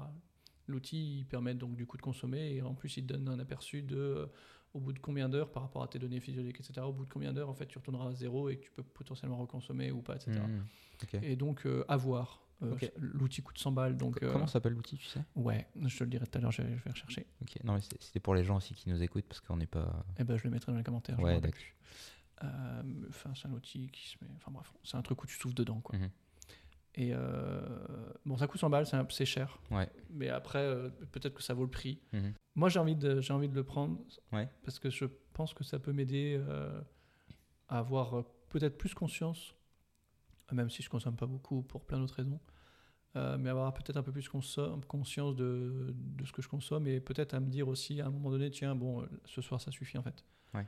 Parce qu'en l'occurrence, euh, à l'hydrophobie, j'ai passé une bonne soirée, mais j'ai pas mal picolé. Quoi. Ouais. J'ai pris euh, deux pintes et demi, Ouais. euh, plus un le, Moscow Mule, Mm. peut-être d'autres choses. Bon, on a mangé entre temps quand Ouais. même. Mais, mais bon, c'était des belles quantités d'alcool, tout de Mm. même, je pense. Même si quand j'étais jeune en déplacement, j'ai pu Mm. exploser ces scores-là. Je suis un peu moins jeune. Je... J'ai- remarqué une chose euh, depuis, la, depuis le- visionnage de ce reportage. Hmm. Je prends plus de pinte. Oh, moi aussi. Avant, c'était un. euh, comment dire Je prenais ça pour un défi personnel. Tu vois, ce qui est une mauvaise. euh, ce qui a un mauvais, une mauvaise image. Tu vois, Et je, je prends vraiment plus de pinte. Euh, au mieux, je prends des demi. Et, et sinon, il y a vraiment des fois quand je vois, je vois plein de trucs que j'ai envie de goûter, je me dis, je vais prendre un galopin ou euh, Mm. je vais juste demander les fonds juste pour goûter.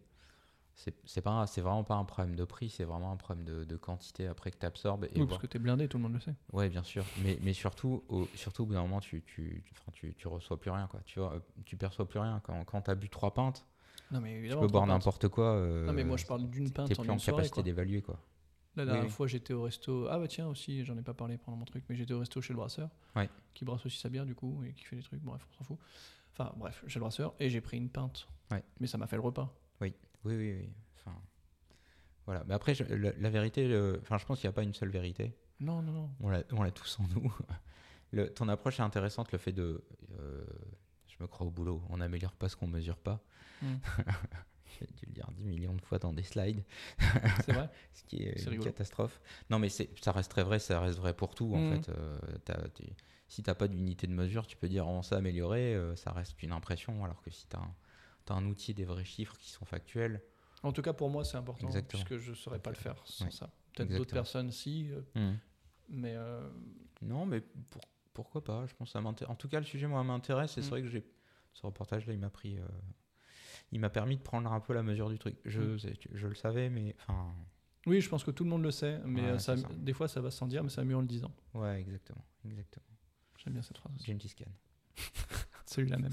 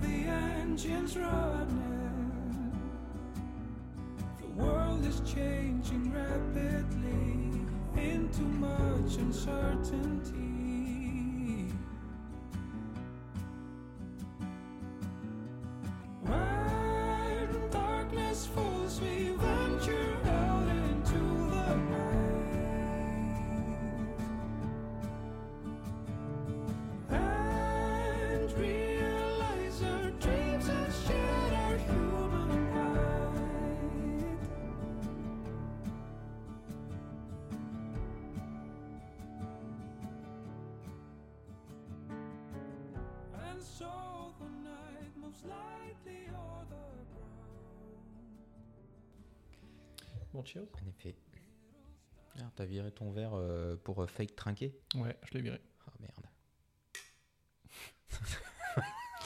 Je suis sûr qu'on les entend même pas. T'en fais un Attends, à côté de ton micro. Attends. oui, il était même mieux. Ouais, ouais, c'est non, c'est vrai, il est, il est mieux, il est mieux, il est mieux. Ça, il y a un fond de vibration. Bon, Mm. c'est pas non plus, euh, c'est pas franc, mais si on essaie de faire mieux, je pense qu'on les pète. De toute façon, euh, vu la finesse du verre, Qu'est-ce qu'on boit, Marco? Eh bien, on boit, euh, on boit. Donc là, on a, on a attaqué la, la troisième bière qu'on s'est partagée. Mm. Pour faire écho au sujet d'avant, peut-être on est déjà trop. Euh, donc on boit une bière d'Unibrou, qui est une autre euh, brasserie québécoise. Mhm. grosse brasserie québécoise hein, maintenant avec une grosse histoire. Euh, et on boit la Raftman, qui est une bière fumée. Mm. Voilà, donc euh, une bière, euh, une, une bière fumée. Donc on va faire la dégustation là-dessus. Donc on va essayer de vous la décrire un peu plus que, que les deux précédentes. Euh, C'est parti. C'est y part? Je pose la bouteille. C'est une bière qui, qui titre à 5,5. Oui, effectivement. 5-5. Euh, on a, on a un, un bel ambré. Trouble. Euh, ouais, ambré trouble. Alors trouble, il y a quand même du dépôt au fond. Donc effectivement, c'est une bière qui est, qui est pas forcément euh, filtrée, qui est pas forcément... Oui, Pas- d'accord. c'est pasteurisé. peut-être un- ouais, ouais. euh, voilà, il y a une mousse qui est... qui est- Après, c'est difficile parce que je l'ai servi. euh, on a servi deux moitiés de bouteille. Ouais. C'est Oui, mais- une hein. Oui, mais en, en tout cas, la mousse, elle est un petit peu persistante. Elle est, elle est pas très importante. Mm. Si on fait tourner dans le verre, c'est délicat avec ce verre-là, mais euh, voilà, on, on- on- on voit que là, il y, a- une petite mousse Mm. euh, avec des bulles assez fines, mais la, la mousse n'est pas persistante. Elle est en train de retomber. Mm. Elle est en train de retomber. Euh, donc on n'a on pas euh, une grosse mousse et plutôt un trouble euh, porté voilà, sur, sur l'ambré. Un, un ambré bien foncé. Quoi. Mhm. Ensuite à l'odeur, Je sens pas trop le fumé. Enfin, on l'a on l'a légèrement... Essaye de faire tourner un peu ton verre euh, je fais pas ça avec de la bière en général. moi. et pourtant il faut. Ça marche pas à l'infini mais comme ça libère euh, du CO2, Mhm. ça libère aussi les odeurs. Je sens un peu de tourbe. euh, J'ai Le problème que j'ai encore une fois, Ouais. c'est que euh, j'ai des whisky fumés. oui, Bah, non, ça a une odeur de fumée, Oui, quoi. non mais d'accord, on est d'accord. Si C'est tu sens la tourbe fumée dans c'est, ton euh, whisky fumé, là, là, je, en comparaison, j'ai du mal. Bon, je vais goûter moi. plus subtil, mais j'ai un, un fumé, j'ai j'ai du sucré. euh, un peu caramel, ça fait un peu de la belge. euh. En bouche, tu sens un peu plus. Bon, bah, je vais goûter du coup, euh, maintenant que t'as spoilé. On sent un peu plus, hein, t'as tout dit, voilà.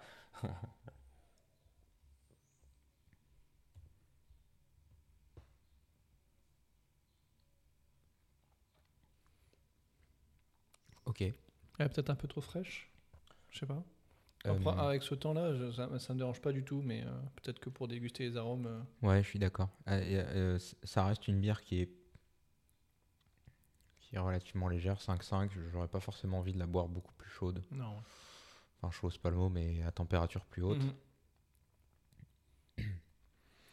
Euh, on a affaire à quelque ch- chose qui est euh, ok. C'est effectivement c'est c'est fumé, on sent le fumé. Bon, c'est pas forcément ce qui est ce qui est très intéressant. euh. Non, moi j'avais mis de côté pour peut-être avoir un, un goût plus fumé, mais, Hmm. Mais on ne sent pas des masses. Et comme j'apprécie pas mal les whisky fumés, bah, je suis un peu déçu de ne pas le sentir plus que ça. Ouais.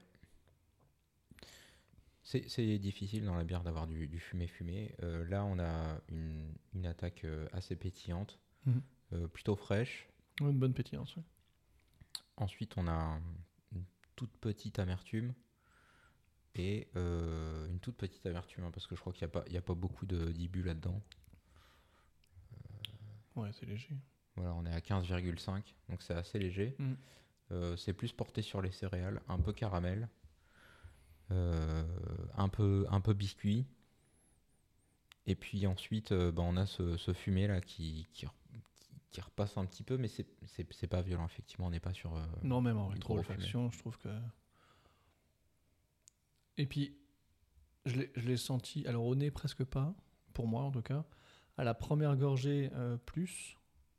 Et puis maintenant, les gorgées qui suivent, euh, je t'ai perdu. J'ai d'autres Ouais. choses qui viennent. J'ai plutôt le côté fraîcheur, effectivement.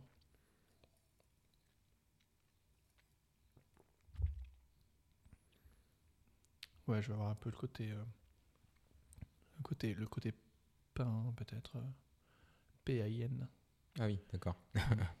le côté, ce que tu appelles biscuit Ouais, peut-être. ouais, c'est ça. Oui, oui, je suis d'accord. Mm. Effectivement, ça, ça ressemble à.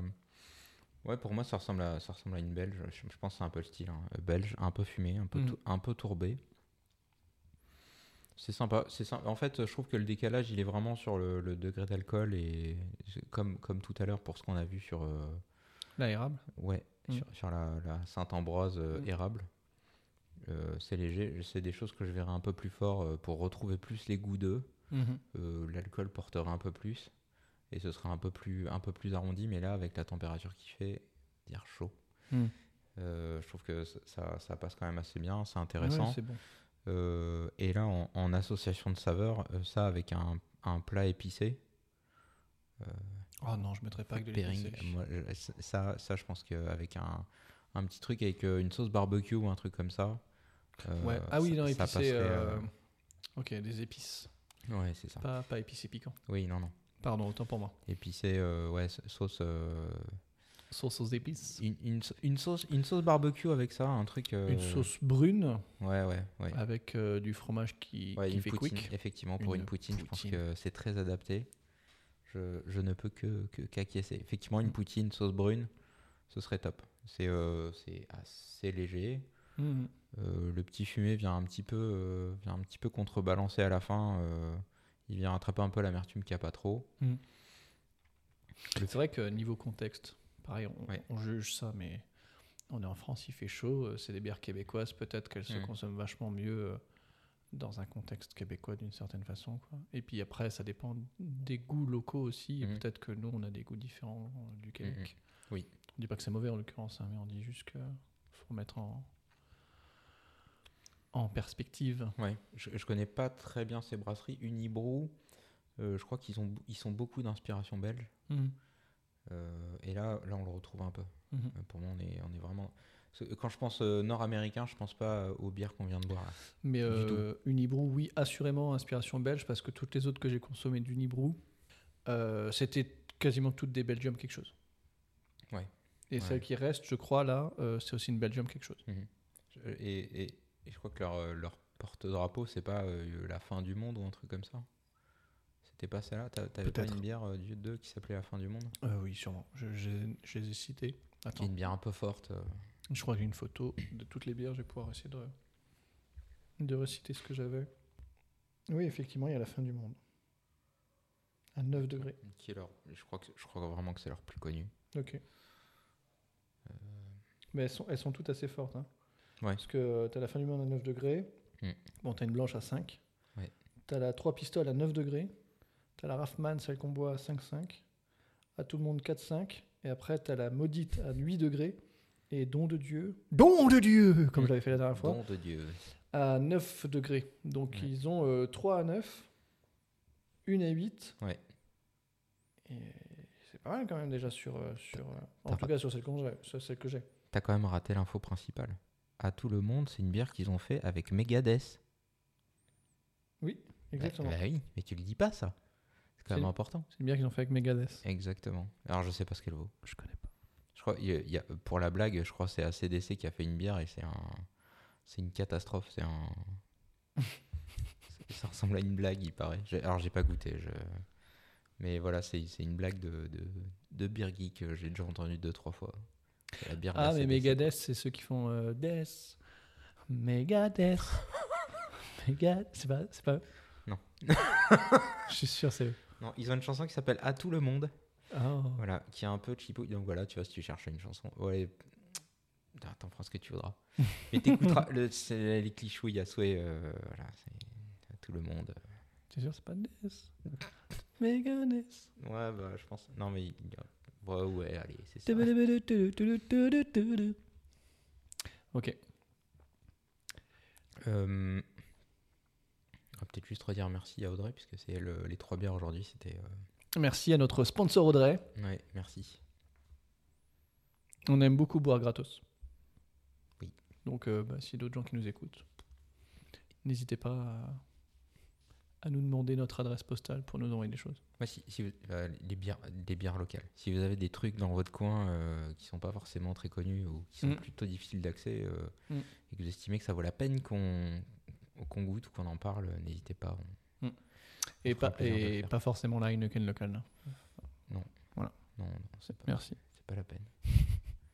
C'est une belle blague, mais bon, je veux dire, c'est- des sous que vous dépenserez pour rien. Ouais. Un bilan carbone pas top, juste pour une blague. Non, faut pas faire ça. Mm. Bon, bah écoute, je pense qu'il est l'heure de, de conclure. Effectivement. 5h48 d'enregistrement. Plus que, plus que 12 à tenir. Ouais. Bon, euh, qu'est-ce qu'on conclut sur cet épisode? On peut conclure qu'on a eu un, un mois pas trop mal, plutôt sympa, Ouais. chacun. Ouais. Euh, on peut conclure que le JBD, B- BJCP, pardon. Euh, Le BJCP, euh, c'est plutôt cool. Ouais. Et, euh, Et qu'il- qu'il- il faut, il faut que, faut que tu ailles voir. il faut que j'aille Il faut voir. que tu ailles voir ce qu'il y a dedans. voilà, il faut que tu ailles voir ce que- ce qu'il y a dedans. Et c'est Yes. très intéressant. Ok. Que la brasserie Non, moi j'aime pas trop mal. C'est, enfin non, pardon. Que la brasserie, les brasseurs savoyards, dont la, dont la gamme Non, moi j'aime bien. Qu'effectivement, on peut se poser des questions sur sur les hard Spelsler, là, je sais pas quoi. Art Celter. Oui, j'ai pas envie de bien le dire, hein, c'est fou. Mhm. Euh, mais voilà. Mais sinon, ils ont, ils ont en tout cas quelques bières chez eux, moi que j'apprécie, que je peux, je peux boire euh, plutôt, plutôt bien. Et Ouais, euh, ce qu'on qu'on n'a pas dit aussi, ce qu'on a dit en off, qui sera sûrement pas dans le montage, c'est que euh, ça reste une bière très locale en fait. C'est-à-dire que on l'a à Bordeaux parce que l'eau vive où je vais consommer euh, ma nourriture, c'est euh, la première petite chaîne de, de distribution qui leur a fait confiance en fait. Et donc, si on en retrouve à Bordeaux, c'est parce que euh, y a l'eau vive. Mais sinon, en dehors de la Savoie, et c'est- je crois qu'ils en parlent d'ailleurs sur leur site, en dehors de la Savoie, tu n'en trouves pas. Et donc, je pense que les seuls distributeurs, c'est euh, la Savoie et les environs, parce qu'ils disent, oh, on commence enfin à s'étendre en, en Basse-Savoie, en Haute-Savoie, ou je sais plus trop quel coin là-bas, je suis pas très bon en géo. Euh, et donc, tu te dis, bah, si tu commences juste à t'étendre, c'est que. Enfin bref. Et du coup, euh, Elle est longue cette conclusion, non? Laisse-moi tranquille. et du coup, euh, et du coup, si on en trouve ailleurs, c'est juste à cause de l'eau vive. Et l'eau vive, pareil, il n'y en a peut-être pas des milliards. Euh, donc, on a parlé de la brasserie euh, Les Brasseurs Savoyards. Exactement. On a parlé d'un sujet sérieux euh, qui sera sûrement euh, très monté parce qu'il est beaucoup trop long sur euh, l'alcool, Oui. l'intoxication globale. Oui. On vous recommande d'aller le voir. Le reportage est disponible jusqu'à la fin du mois d'août ou du mois d'août. Je dis plutôt mois d'août, moi, mais Moi, je Ah. dirais Aou. Mais bon. ok. Du coup, il y a trois écoles. Trois écales. Ouais, ouais. Ok. Euh, intéressant. Mm. Et euh, du coup, ça permettra peut-être de vous apprendre des choses. Euh, dégustation, euh, trois bières très sympathiques, très fraîches, très bien pour l'été. Euh, je trouve euh, l'abricot qui était bonne, la sirop d'érable qui m'a un peu déçu euh, sur le, le goût d'érable euh, qui était là, mais qui aurait peut-être été mérité d'être plus présent, euh, sans trop que ce soit trop sucré, mais euh, peut-être plus d'érable quand même. Alors est-ce que c'est facile ou pas, je sais pas. Mm. Et euh, la raft avec le goût de fumée qui euh, est bonne fraîche aussi et qui je pense peut-être euh, s'apprécie mieux euh, en, en dégustant quelque chose, genre une poutine. Ouais. Parce que j'aime bien les poutines. Moi, je resterais. Si je devais en choisir qu'une, ce serait la première. Mm, moi aussi, j'aime bien aimé la première. Euh, voilà. Et puis, et puis voilà quoi. Donc merci de nous écouter. Très bien. On se donne rendez-vous dans un mois. Mm. On verra comment ça se passe parce qu'avec les congés tout ça, euh, peut-être ce sera un peu décalé, on sait pas encore. On sait pas. On verra. On n'est pas à l'abri. On n'est pas à l'abri. Moi, je vais m'occuper du montage et puis, et puis voilà. Bisous à Yes. tous. Bisous Marc. Merci d'être venu. Bisous, Nico.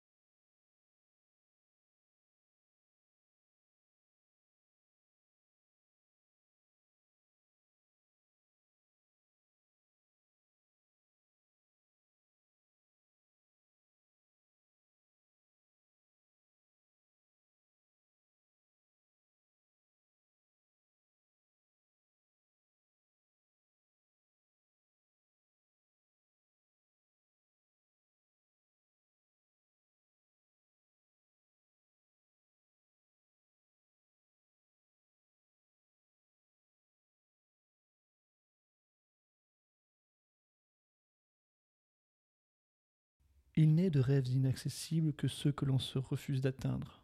Je l'aurai, ma taverne. Nico, virgule, écrivant son texte pour l'épisode 3, juillet 2021. C'est beau, non? C'est super classe. Tu te fous de ma gueule, c'est super. Prologue. Filant à toute allure à travers les rues éclairées de la ville, Geralt, dans sa voiture à hydrogène, avait la gorge bien sèche. On était enfin vendredi soir. Il se rendait à son brewpub favori, non loin en sortie de la ville. Depuis son autoradio, on entendait les rires des deux vieux compères qui aimaient parler, enfin, surtout déguster ces boissons fermentées d'orge et de houblon, la bière. C'était son rituel. Même si l'épisode était déjà sorti le dimanche dernier, le premier, dimanche du mois, Geralt attendait patiemment le vendredi pour écouter dans son véhicule, qui pour la seule fois de la semaine n'était pas sa moto Ablette de quai 77. Trop dangereux de rouler en deux roues et d'écouter son podcast à fond dans les oreilles. Les lumières de la ville se faisaient de plus en plus rares à mesure qu'il s'approchait. C'était le signe. Le signe qu'il ne restait plus beaucoup de temps avant de se poser sur une table en bois brut du brewpub et de déguster une délicieuse pinte. Il commençait à sentir la salive perler sur le bord de ses lèvres. Enfin, il arriva. Le parking, rempli par-ci de voitures à hydrogène et de motos par-là de vélos, n'était pas très grand, mais ils avaient le plaisir de voir sa place du vendredi était toujours libre. En tant qu'habitué de la première heure, il s'était vu accorder une place libre pour tous les vendredis. Il se gara et sortit du véhicule. Il entendit la musique, le brouhaha des gens qui s'amusaient et, qui, et les rires. Près de la voiture, un bras robotisé se brancha au réservoir à hydrogène et commença à le remplir. Sur sa montre, Gérald vit le débit pris de son voilette. Geralt poussa la porte et entra dans la taverne. Chapitre 1 La taverne. La taverne était bruyante, bondée du monde, des personnes plutôt modestes mais qui aiment la vie et les plaisirs simples. Geralt salua d'un signe de tête le tavernier qui, derrière son bar, servait deux belles pintes de sa bière éphémère du mois. Blonde, voire dorée, elle semblait émettre de la lumière. Bien amère et relevée de doux parfums de pêche, elle était bien appréciée. Plusieurs demandaient déjà à ce qu'elle figure à la carte des bières classiques. Geralt avait dû déjà en descendre deux ou trois litres depuis qu'elle était disponible au bec. Il alla à sa table, y posa ses affaires et se dirigea vers le tavernier. Salut Marco, comment ça va? demanda Geralt. Eh bien, comme tu peux le voir, la taverne est encore bien remplie ce soir, donc plutôt bien. Nico est derrière, en train de brasser sa bière. Je lui dirai que t'es arrivé pour qu'il puisse te saluer, répondit Marco. Très bien. Tu sais ce qu'il brasse? interrogea Geralt. Oh non, tu sais, il aime bien faire les choses tout seul, mais euh, j'ai cru voir des cônes de houblon de sa nouvelle variété, toujours basée sur le Strisselpalt, et j'ai vu qu'il avait aussi ramené des casques de whisky. Oh, intéressant. Geralt récupéra sa pinte, commanda également quelques allumettes de légumes rôtis accompagnées de diverses sauces et retourna à sa place. Il porta sa chope aux lèvres et but une gorgée. Ah, que ça faisait du bien. Il jeta un œil à la salle. Elle n'était pas si grande et on y mettait quand même une dizaine de tables. Une grande table de dix personnes trônait très proche de la cheminée où le feu crépitait. En bois brut, elle devait bien poser trois bons hommes. Dessus traînaient des chopes en bois, symbole d'une autre époque. Des quelques buveurs qui n'avaient pas la patience de poser leur derrière sur une chaise plus de deux minutes. Sur son dessus étaient gravés des coups de couteau des maladroits et autres violents. Sa couleur brune de mille teintes suggérait que le bois avait dû boire quelques litres de bière, vin et autres alcools. Et en son centre, un chandelier en argent patiné par le temps lui aussi et ses quelques bougies. De part et d'autre, deux grands bancs. Plus convivial, ça permet de bien mettre son bras sur l'épaule de ton camarade, me disaient souvent les tenanciers.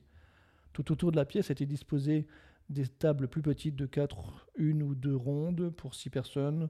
Sur le bar, huit becs étaient prêts à servir les délices des deux compères. Je ne suis pas censé en parler, mais un neuvième bec est caché un peu plus bas. Il y verse une bière que seuls les plus intimes ont le droit de goûter. Geralt reprit une gorgée et chopa une allumette de patate douce et la trempa dans sa sauce à base de ketchup et de sauce Worcester. Derrière, Marco, on trouvait les bouteilles de whisky et autres spiritueux de qualité. C'est vrai que c'était pas forcément donné, mais tu en avais pour ton argent. Tiens, fait amusant, dans ce brewpub, tu peux payer avec la monnaie du pays, mais également la monnaie locale et une crypto créée pour les besoins des lieux et des artisans du coin. On ne sait pas si tout est bien déclaré, mais bon, c'est leur tambouille. Geralt ne vint que pour la bière, bon, et la nourriture et les quelques alcools forts susmentionnés. Derrière le bar, un- une ouverture de porte donne accès aux cuisines, mais également à un autre lieu très intéressant, le salon des dégustations.